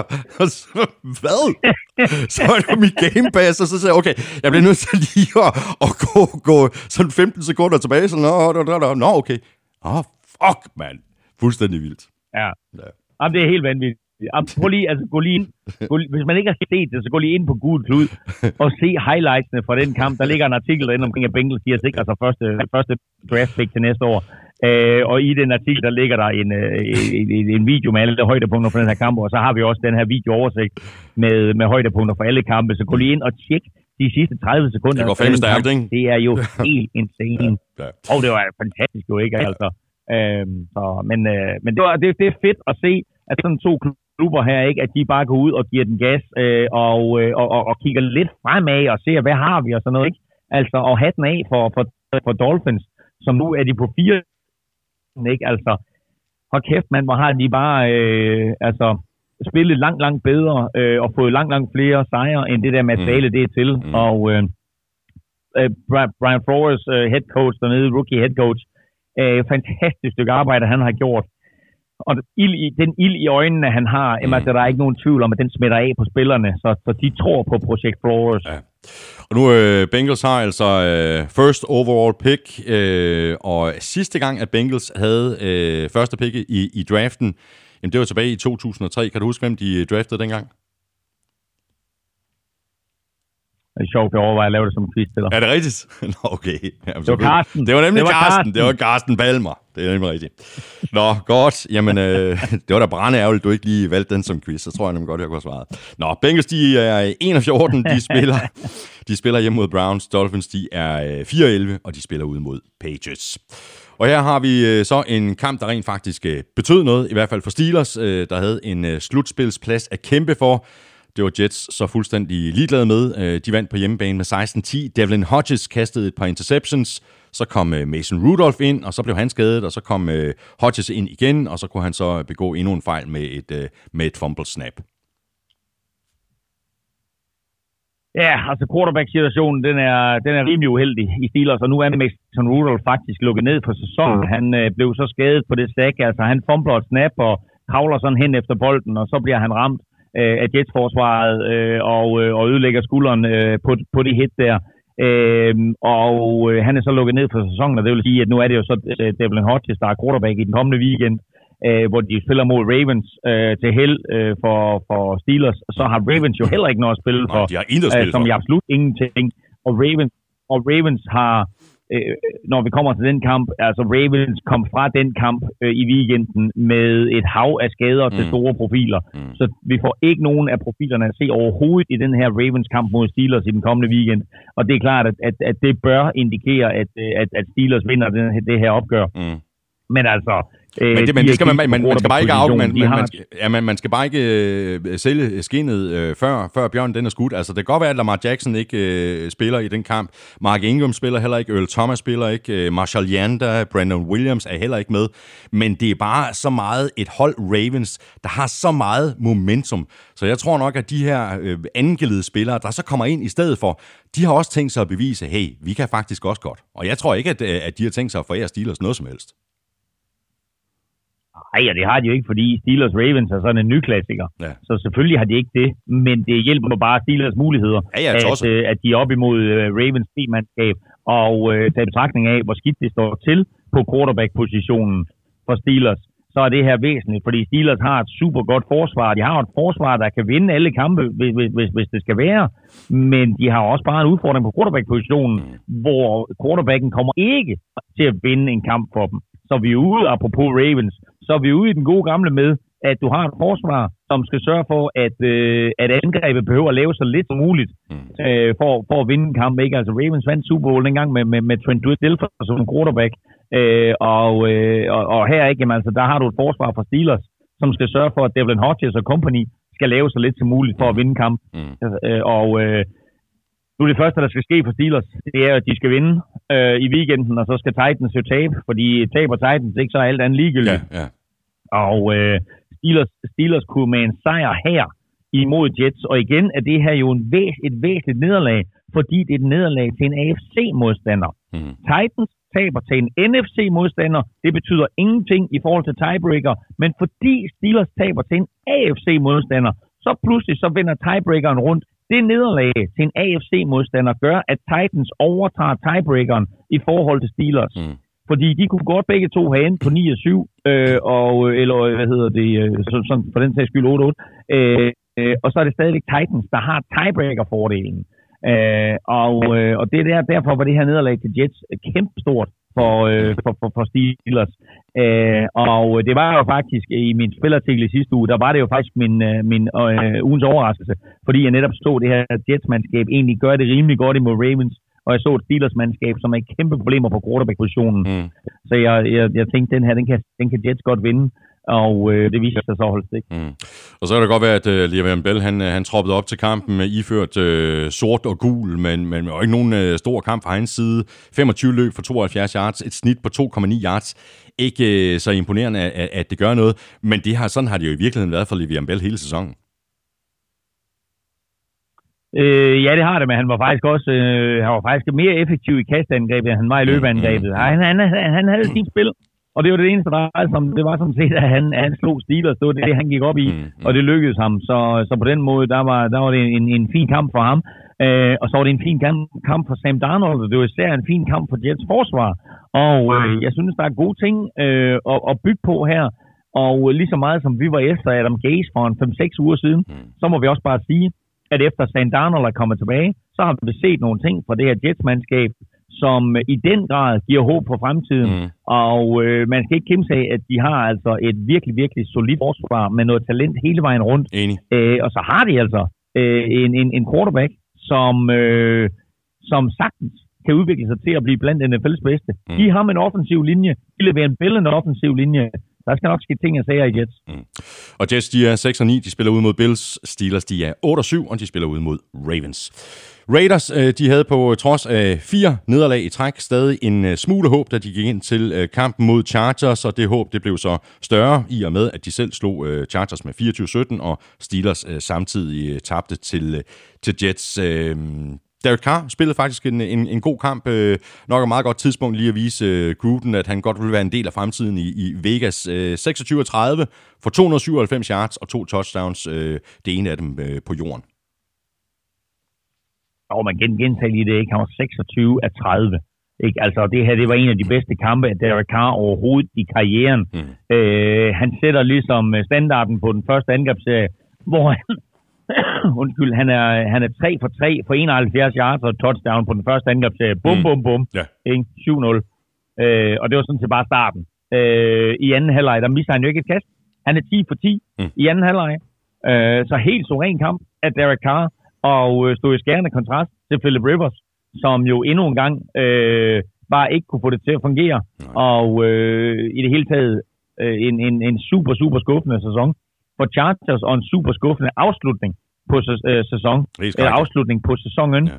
øh, for Chargers. Øh, så øh, øh, det her, det var, øh, ja, og det hele taget var det også bare en, en, en, en skuffende afslutning på det rivalopgør, som vi talte om i sidste mm, uge. Ikke? Mm. De her to klubber, Chargers og Raiders, de kom ind i AFL sammen i 1960, og har jo siden været rivaler. Øh, og det her, det var det sidste opgør mellem dem mens de begge to spiller i Kalifornien. Mm-hmm. Øh, så, så det her, det var ikke, det, det var ikke et udtryk for, øh, hvor stor den her rivalisering har været igennem Nej, tiderne. Dertil var, var, var Carr for god, og, og Rivers var for gammel. Mm. Og det her, det var, Elming, hold nu fast, det 9. nederlag til Chargers i år, inden for én scoring. Det siger også det hele, ikke? Ni jo, jo, nederlag inden for én scoring. Det var den til Vikings i sidste uge. Ja. Ja, ja. ja. Men øh, jo, jo. Så, øh, men, øh, men altså, jeg vil sige, nu, nu den her den inden for en scoring, men derfor var det stadigvæk ikke en tæt kamp. Nej, nej, øh, Raiders var, var, var dominerende i det her opgør. Mm-hmm. Øh, og, øh, og, og, og øh, faktisk var det her øh, lige så god som Carr var, lige så god var forsvaret jo også. Altså, øh, Raiders forsvar holder jo Melvin Gordon og Austin Eckler til 19 yards løb. 19 yards løb. Det var færdigt at Chargers i 10 år. Ikke? Altså, 19 yards. Du har en Melvin Gordon, som, som tænkte, at han skulle have 16 millioner dollars inden sæsonen. Og så har du en Austin Eckler, som måske er blevet snydt for Pro Bowl, mm. og de bliver holdt til 120 yards sammenlagt. Ja, imponerende. Raiders, de er 7-8. De skal til Danmark og spille mod Broncos. Chargers, de er 5 og 10, og de spiller ude mod Chiefs. Browns, de tabte med øh, 31-15 til Ravens, øh, men de lykkedes sådan set udmærket med deres øh, defensive gameplan i de første sådan øh, 25 minutter. Så ødelagde Lamar Jackson lige øh, festen på under to minutter med to touchdown drives, og så var den kamp mere eller mindre lukket faktisk lige der. Jamen, det var jo sindssygt jo. Altså, man, man sad og tænkte, hold da op. Browns, de er kommet for at spille, og Browns kan godt vinde den her kamp. Øh, og så tænkte Lamar Jackson, vent, vent lidt. Hvor er ham Mark Andrews? Ja. Jeg ved, han skal være her et eller andet sted. Og der er han. Ja, godt. Jeg ved, okay, fint. Så kaster jeg bolden til ham. Og så to minutter senere, hvor er ham Mark Andrews nu? Ikke? Nå, der er han. Ja, så kaster jeg bolden til ham. Bum, to touchdowns inden for hvad? Jamen, var det, det var også noget med Jo, to under, minutter. jo under, under to minutter. Øh, Øh, Et minutter 40, så vidt jeg husker. Jamen, det var helt vildt, ikke? Altså, bum, bum, ikke? Øh, og, øh, og, og, og, så, som du siger, så var, så var kampen jo afgjort. Øh, og øh, vi må bare sige, altså Lamar Jackson, nu får vi ikke se spille uge 17, øh, men hold nu op en sæson, han har spillet, ikke? Altså, han har kastet 36 touchdowns. Det er Ravens rekord. Og det er faktisk en lille sjov, interessant statistik. Lamar Jackson er jo det, man kalder Heisman Trophy winner. Det vil sige, at han i sit sidste år i college, bliver, eller ikke nødvendigvis sidste år i college, men bare i college, bliver kåret som årets bedste college-spiller. Øh, og 36 touchdowns er det meste, der nogensinde er kastet af en Heisman Trophy winner. Og der har altså været et par, par stykker igennem, øh, som, som nok har kunne kaste bolden. Mm. Men øh, det viser jo alt om den omstilling, som Ravens har gjort med, med Lamar Jackson. Og så det faktum, at øh, det er meget godt for en running back, ikke? Jo, jo, det er helt vildt. Og, der, og, og, og vi har ligaens øh, MVP her. Der er, ikke- der er ikke noget at rafle om. Nej, altså, det, du, det, det er lige meget. Han bliver MVP efter at have spillet 15 kampe. Ja, ja, ja. Så Nå, han er sidder over at spille uge 17, og han bliver stadigvæk MVP. Ja, ja, præcis. Så er der en kamp tilbage for, for uh, Freddy Kitchens, uh, må vi gå ud fra, uh, Elming. Uh, altså, uh, øh, nu. Ja, kommer. der er en kamp tilbage for ham, ikke? Freddy Kitchens. Han ryger nu, ikke? Øh, jo, ja, jo, det ved jeg. Øh, gør han det? Øhm, altså, øh, ledelsen siger jo, at han bliver. Men altså, der er så mange skamøster på sidelinjen Ja, præcis. i den her kamp. For anden uge i træk. For anden uge i træk. Øh, og den her gang, der er det Odell Beckham Jr. og Freddie Kitchens, der står og råber lidt af hinanden. Og vi må også bare sige, at der er ting undervejs i den her kamp, som, som viser, at Freddie Kitchens, han kan ikke, han kan ikke træne, øh, eller han, kan- han kan ikke designe en hel kamp. Han mister overblikket undervejs. Øh, han kalder nogle mærkelige spilhister her. Øh, og jeg synes heller ikke, at han får hjælp af Baker Mayfield. Altså, Baker, Baker gør det heller ikke alt for godt øh, til tider. Baker har nok haft en... Øh, altså, hvis vi kigger på spillere i den her sæson, så er han jo en af de mest skuffende spillere mm. i den her sæson. Mm. Øh, men på den, hvem, hvem hjælper ikke hvem? Er det, er det Baker, der ikke hjælper Freddie Kitchens, eller er det Freddie Kitchens, der ikke hjælper Baker? Øh, det her har bare været en, en skuffende sæson for, for, for Browns, som nu endegyldigt selvfølgelig er ude af slutspillet. Mm. Og, øh, og Browns fans og Browns organisation og Browns ejere og så videre, og selvfølgelig spillerne og trænerne, havde jo med alt, hvad der var blevet tilføjet, jo, og Ole Beckham Jr., der kommer til, og så videre, og så videre, ikke? det her, det skal blive en kæmpe sæson. Ja. Øh, og nu ender de øh, uden for slutspillet, ikke? Og, øh, og, og kan jo så se de tidligere Browns øh, ikke bare vinde AFC North, men også tage første seed i, i hele øh, øh, AFC-halvdelen, ikke?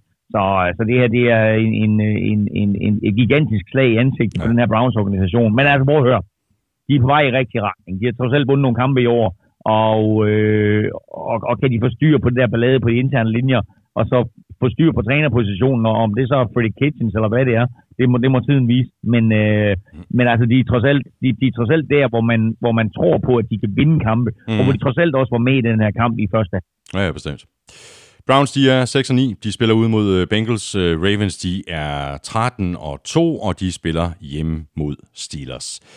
Bears, øh, Elming var jo øh, rigtig god sidste år. I år der har det været øh, noget skuffende. Øh, der var heller ikke meget opløftende over det her nederlag til Chiefs på hjemmebane med 26-3. Øh, Jeg synes, det er rigtig spændende at se, hvad de gør i offseason Bears, ikke mindst i forhold til Mitchell Trubisky og quarterback-positionen. Og jeg tænker på, må ikke, der, er, øh, der både er, er Bears fans og også folk i Bears organisationen, der sad undervejs i den her kamp og tænkte på, hvordan det hele måske kunne have set ud, hvis Bears havde nappet Mahomes i 2017, i stedet for at trade op for Trubisky og tage ham med øh, det andet jo, pick jo. I, i, i draften. De havde ikke behøvet at trade op, og så havde de haft ekstra draft pick, så de kunne have taget Mahomes på 3, Øh, men altså Chiefs og Andy Reid så noget med Holmes, som øh, andre selvfølgelig også så, men de så det bare ikke til, at man skulle drafte ham som træer. Mm. Så, øh, så Chiefs, de så, at der var, han var der på 10 stadigvæk, så traded Chiefs op til 10, og så nappede de ham. Men øh, Bears kunne jo altså have taget ham på træeren. Og angiveligt, så uh, da Patrick Mahomes han uh, forlod banen, så råbte han lige til, til, til et par Bears, og, øh, øh, et, par, et par Bears, øh, enten var det spillere, eller også var der nogen i, i Bears øh, topledelse, så råbte han bare lige, I told you so. så øh, til, øh, til Combine har han måske sagt til Bears noget med, øh, hvis I ikke drafter mig, så kommer I til at fortryde det. Mm. Og øh, det her, det var så første opgør, hvor han fik lov til at spille imod Bears, som kunne have taget ham. Og øh, det her, det var en øh, det var en overbevisende indsats af Patrick Mahomes. De scorer øh, point på de tre, tre første angrebsserier, så de tre første gange Patrick Mahomes han er på banen, jamen øh, da han forlader banen tredje gang, der står det 17-0 Mm. til, øh, til Chiefs, øh, og, øh, og derfra der var kampen jo afgjort. Ja.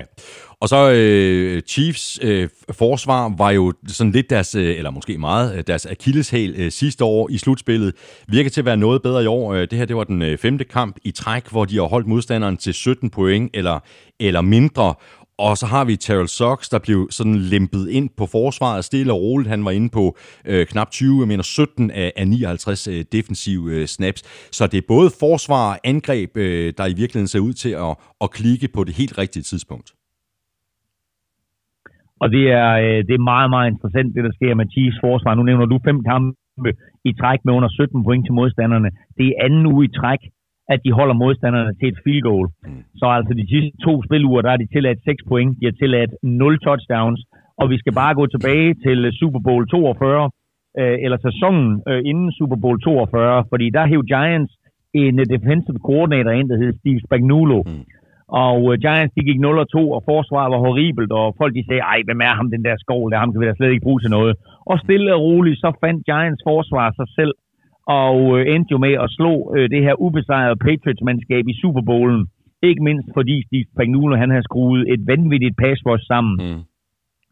Og uh, vi ser jo det samme i Chiefs i år. Steve Spagnuolos defensiv øh, blev jo mere eller mindre kastet under bussen de første 5-6 uger. Man sagde, nej, nej, nej, nej, nu er vi ude i, at Mahomes han skal score 40 point i hver kamp for at vinde. Men kig på Spagnuolos forsvar de sidste 5 uger. Kig på Spagnuolos forsvar de sidste 2 uger. Og hey, ved du hvad? Slutspillet, det begynder om 14 dage. Ja. Ikke? Hvor er Chiefs henne? Mm. De har ligaens bedste angreb. Ja, måske bortset fra Ravens. Og, øh, og så har de et af ligaens bedste forsvar. Ja. Don't sleep on the Chiefs. No. Så selvom, også selvom de ikke skulle få, øh, få, få, få anden seed i, i, slutspillet. Chiefs de er lige nu 11 og 4. De får besøg af Chargers. Bears de er 7 og 8, og de spiller ude mod Vikings. Nu mangler vi bare øh, to kampe, Elming. En øh, vigtig en, og så en øh, knap så vigtig en. Vi tager den, øh, den sidste første, Broncos Lions. Endnu en kamp, hvor det mest var æren, der var på spil. Hjemmeholdet for Denver trak det længste strå med en sejr på 17, efter at Lions ellers havde bragt sig foran med 10-0. Øh, så øh, endnu en sejr til Drew Lock. Øh, Broncos vandt tre kampe uden Lock i begyndelsen af sæsonen, og de har vundet tre kampe med Drew Lock, og han har trods alt kun startet fire kampe. Han er tre ud af fire, øh, og Broncos fans, de går en, en lys fremtid møde. Øh, altså hvis han vil og mærke, kan, kan holde det her niveau.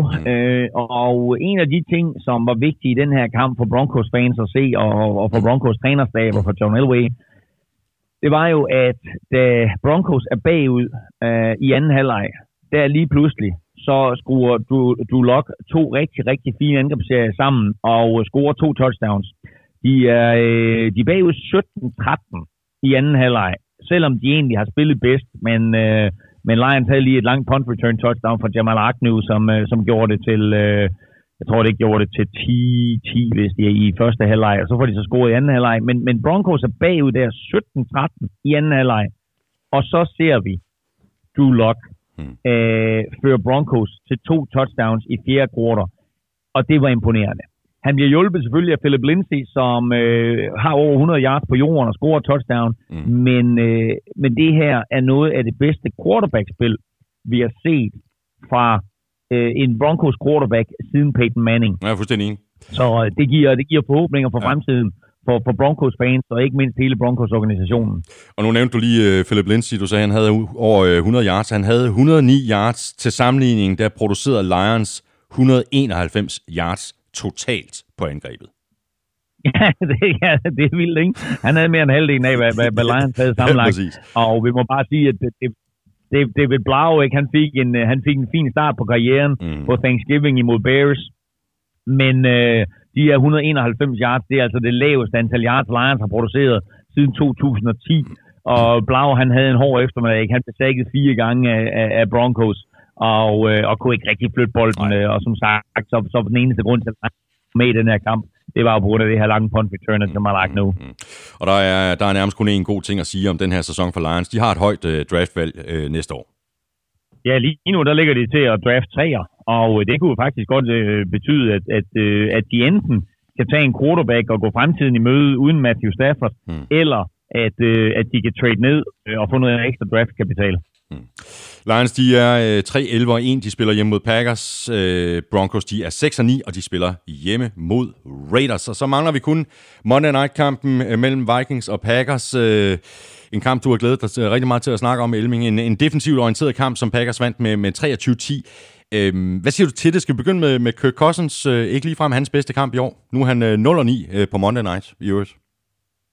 Øh, ja, men altså det der med 0 og 9 på Monday Night, altså øh, det, det giver jeg ikke så meget for.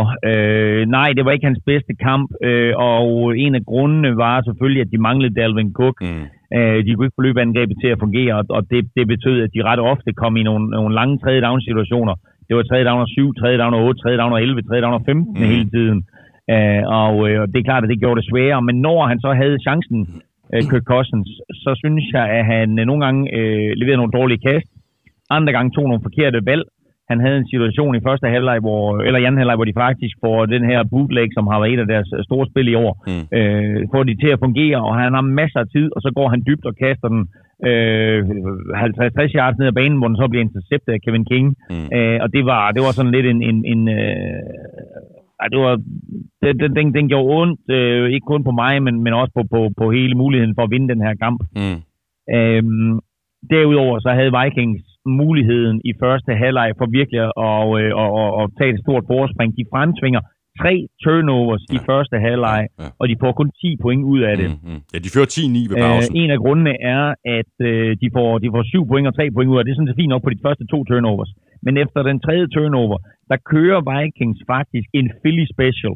Bolden gives til en running back, der giver den til Stefan Diggs, og så løber Kirk Cousins fuldstændig fri ned ad sidelinjen, Mm. og så misser Stefan Diggs det kast.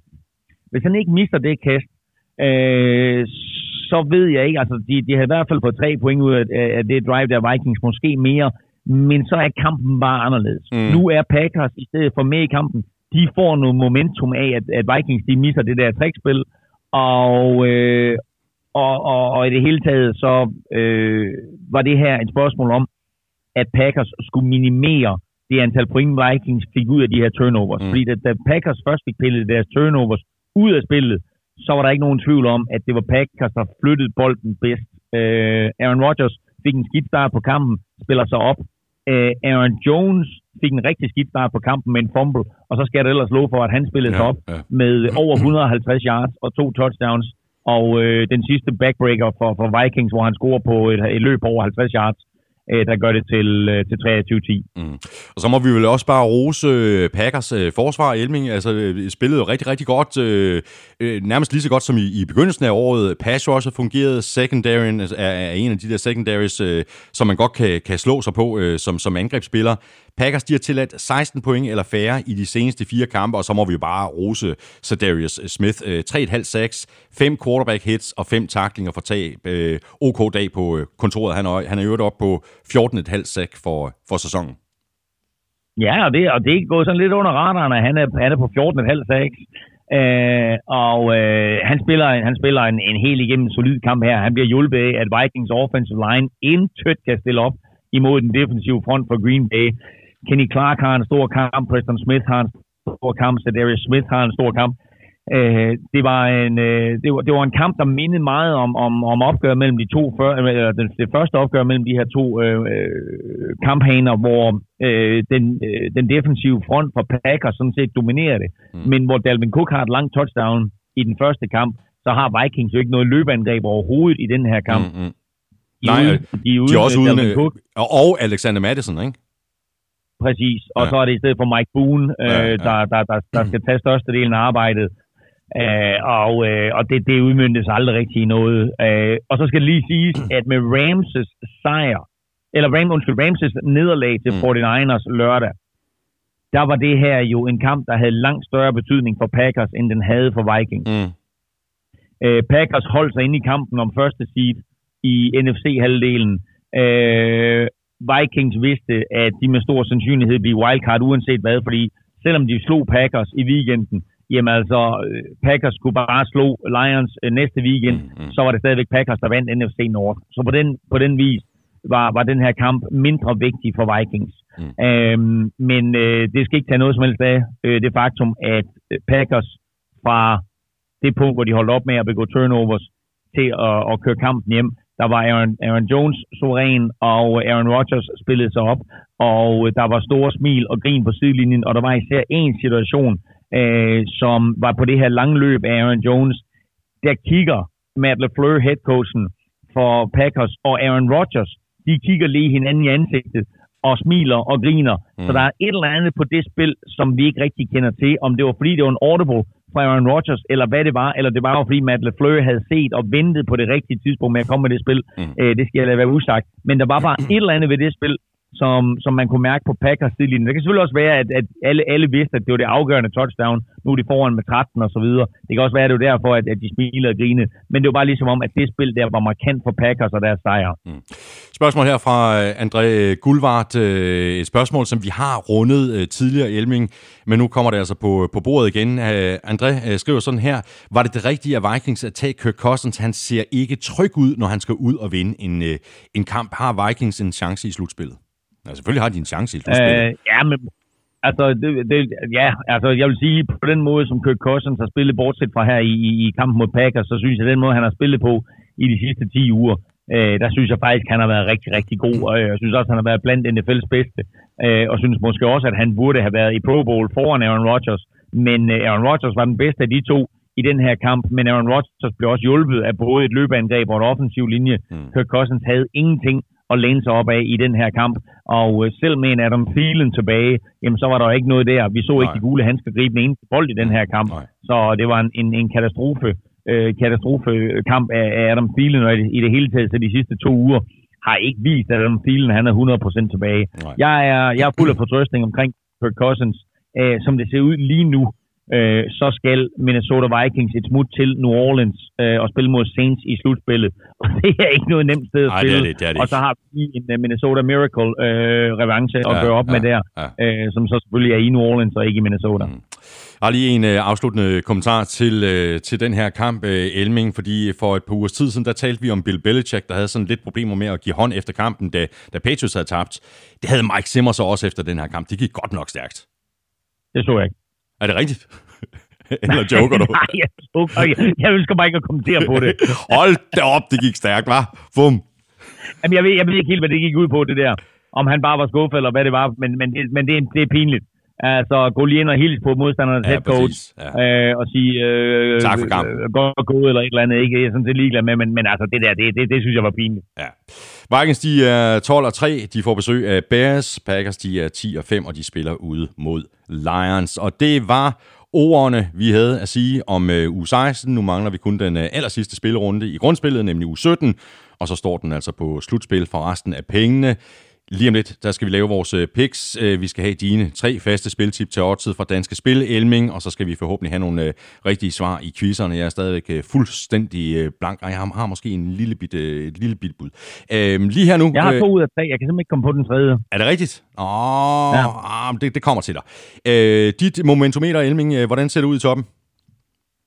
Jamen, øh, nu skal jeg lige finde det her, fordi øh, det er klart, at øh, Ravens selvfølgelig stadigvæk ligger øverst, øh, og øh, på anden pladsen, der ligger Chiefs, og på tredje pladsen, der ligger Saints, og på fjerde pladsen ligger Packers, så ingen forandringer der. Til gengæld så er 49ers rykket ind i top 5 med, øh, med, med deres sejr og Seahawks nederlag. Og så er øh, Patriots, efter de var ude at vinde der på omkring 12. pladsen, så er de tilbage inde i top 10 nu, de ligger på 6. pladsen. Sådan der. Øh, Elming, ved du hvad, øh, jeg, jeg kommer faktisk helt i tvivl nu. Laver du også øh, momentometeret i slutspillet, eller slutter det i næste uge? Eller hvordan er det, det, det plejer at være? Vi har spillet uge 17, og så er det slut derefter. Sådan der. Og hvis øh, du vil øh, se øh, hele momentometeret, jamen, så kan du gøre det på Danmarks største og bedste fodboldsite, og det er jo det, der hedder gulklud.dk. Vi skal have quizzen! Åh. Oh. Det er tid til quiz, quiz, quiz, quiz, quiz. Nå, lad mig bare øh, svare på, øh, på, på din quiz. Lad os lige øh, høre spørgsmålet en gang mere. Jamen altså, rookie uh, Christian Wilkins er defensive lineman, og han greb et touchdown. Dermed så er han den anden rookie defensive lineman, der griber et touchdown i sin karriere, eller i NFL i det hele taget. Uh, hvem var den første rookie defensive lineman, der greb et touchdown? Lidt en legende. Oh. Dame, så, var- så øh, havde jeg faktisk ikke... Øh, jeg havde hørt dit øh, spørgsmål forkert, så jeg var øh, med en eller anden fumble recovery tilbage for et eller andet. Noget Jaguars eller Titans, eller der var også en defensiv ja. Linjemand, så vidt jeg husker. Jeg er fuld med ba- øh, pas. Øh, Can't do it. Nå, jamen altså, det her det, det er lidt en legende, fordi det er selvfølgelig The Fridge. Øh, Chicago, Chicago Bears fik den her uh, rookie defensive tackle ind, som var større end noget nogensinde havde set i NFL i 1985. så, Og ja, øh, så skulle de jo spille en hævnkamp imod 49ers, øh, hvor de så øh, lå det her kæmpe monster løbe bolden, fordi øh, Mike Ditka lige havde et opgør øh, med, med Bill Walsh. Så, øh, så de lå det her monster løbe bolden, og det gik godt. Og så begyndte de at bruge The Fridge, som Mm. hed William Perry. Så Mm. begyndte de at bruge The Fridge mere og mere. Og øh, til sidste sæson, der greb den her rookie defensive lineman The Fridge, der greb han også et touchdown. Og han blev jo sådan fuldstændig folkehelt og legende. Og ender også med at score i Super Bowl 20, hvor øh, Bears jo slår New England Patriots. Og øh, det var jo en Super Bowl, hvor The Fridge, alle øh, 145 kilo af ham, eller hvor meget han var på, øh, scorer touchdown, og legenden over dem alle, Walter Payton, ikke får lov til at score et touchdown. Men øh, han blev sådan en, en folkehelt der det første år, han, han spillede i 1985. Øh, William Perry, uh, The Fridge, og øh, vandt jo altså, som sagt også Super Bowl. En øh, lille ekstra tilføjelse til, øh, til det her, det er, at øh, når, når sådan en defensive lineman scorer, så er vi oppe på nogle spillere, du ved, sådan på en 135-40 kilo, hvis ikke mere. Øh, lille pointe omkring udviklingen af størrelsen på spillere i NFL. I 1992, der var der fem spillere i NFL, der vejede 135 kilo. Mm, det er lidt flere i dag. I år er, i år er der seks spillere, der har scoret touchdown, der vejer 135 kilo eller mere. Jeg nu nævnte du lige øh, Mike Ditka og Bill Walsh. De havde garanteret givet ordentlig hånd efter kampen, ikke? Uden tvivl. Ja. Ved du hvad, øh, Elming, øh, du siger, du kan øh, umiddelbart komme i tanke om to ud af tre mandskaber, der ikke har tabt i egen division. Øh, Ja. Lad os høre. Jamen, det er Packers, Det er korrekt. og det er Patriots. Det er korrekt. Godt. Og så er jeg meget, meget i tvivl om den sidste. Ja. Men hvis nu jeg siger... Ja, det er ikke Ravens, Det er korrekt. og det er ikke 49ers eller Seahawks, Nej. og det er ikke... Øh, lad os se...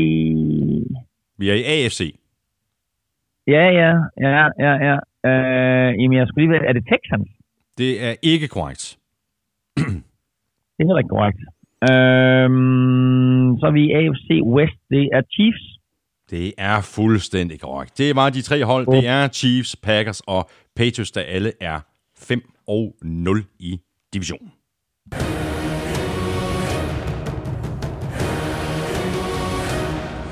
Så er det blevet tid til, at øh, vi skal høre øh, dine øh, tre sædvanlige og skarpe til Odset Elming, Money in the Bank, ugens bedste bet og ugens overraskelse. Yes, og øh, Money in the Bank, der lægger vi ud med, apropos øh, Kansas City Chiefs, så lægger vi ud med deres hjemmekamp imod Los Angeles Chargers. Og øh, Chiefs, de spiller jo fortsat for at få oversidder i, øh, i første runde uh, af slutspillet her. øh, og øh, derfor så tror jeg ikke på, at de taber til Chargers.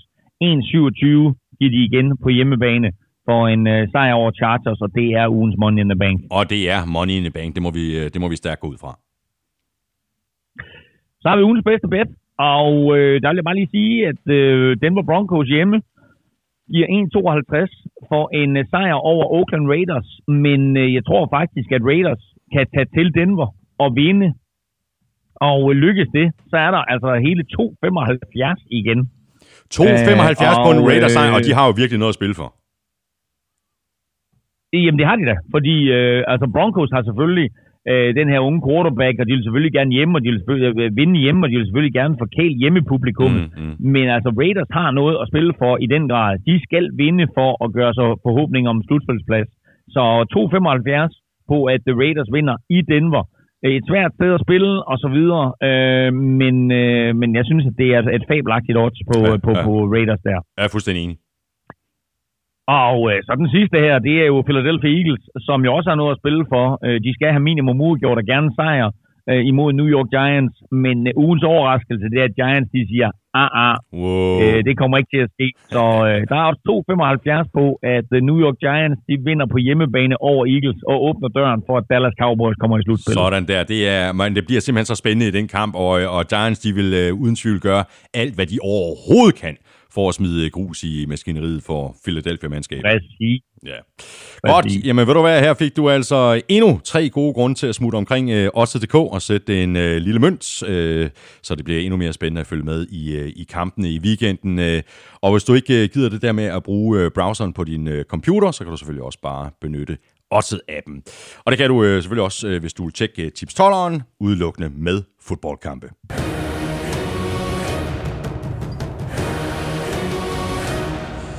Skal vi have sat vores øh, picks til 17. og sidste spillerunde. Først der skal vi lige omkring The Statman, øh, Lukas Willumsen. Han skriver sådan her, runden endte 9-9, og det betyder, at øh, Thomas fortsat fører med 10. Den samlede stilling er nu 154-144, og det begynder så småt at se lidt sort ud for Claus.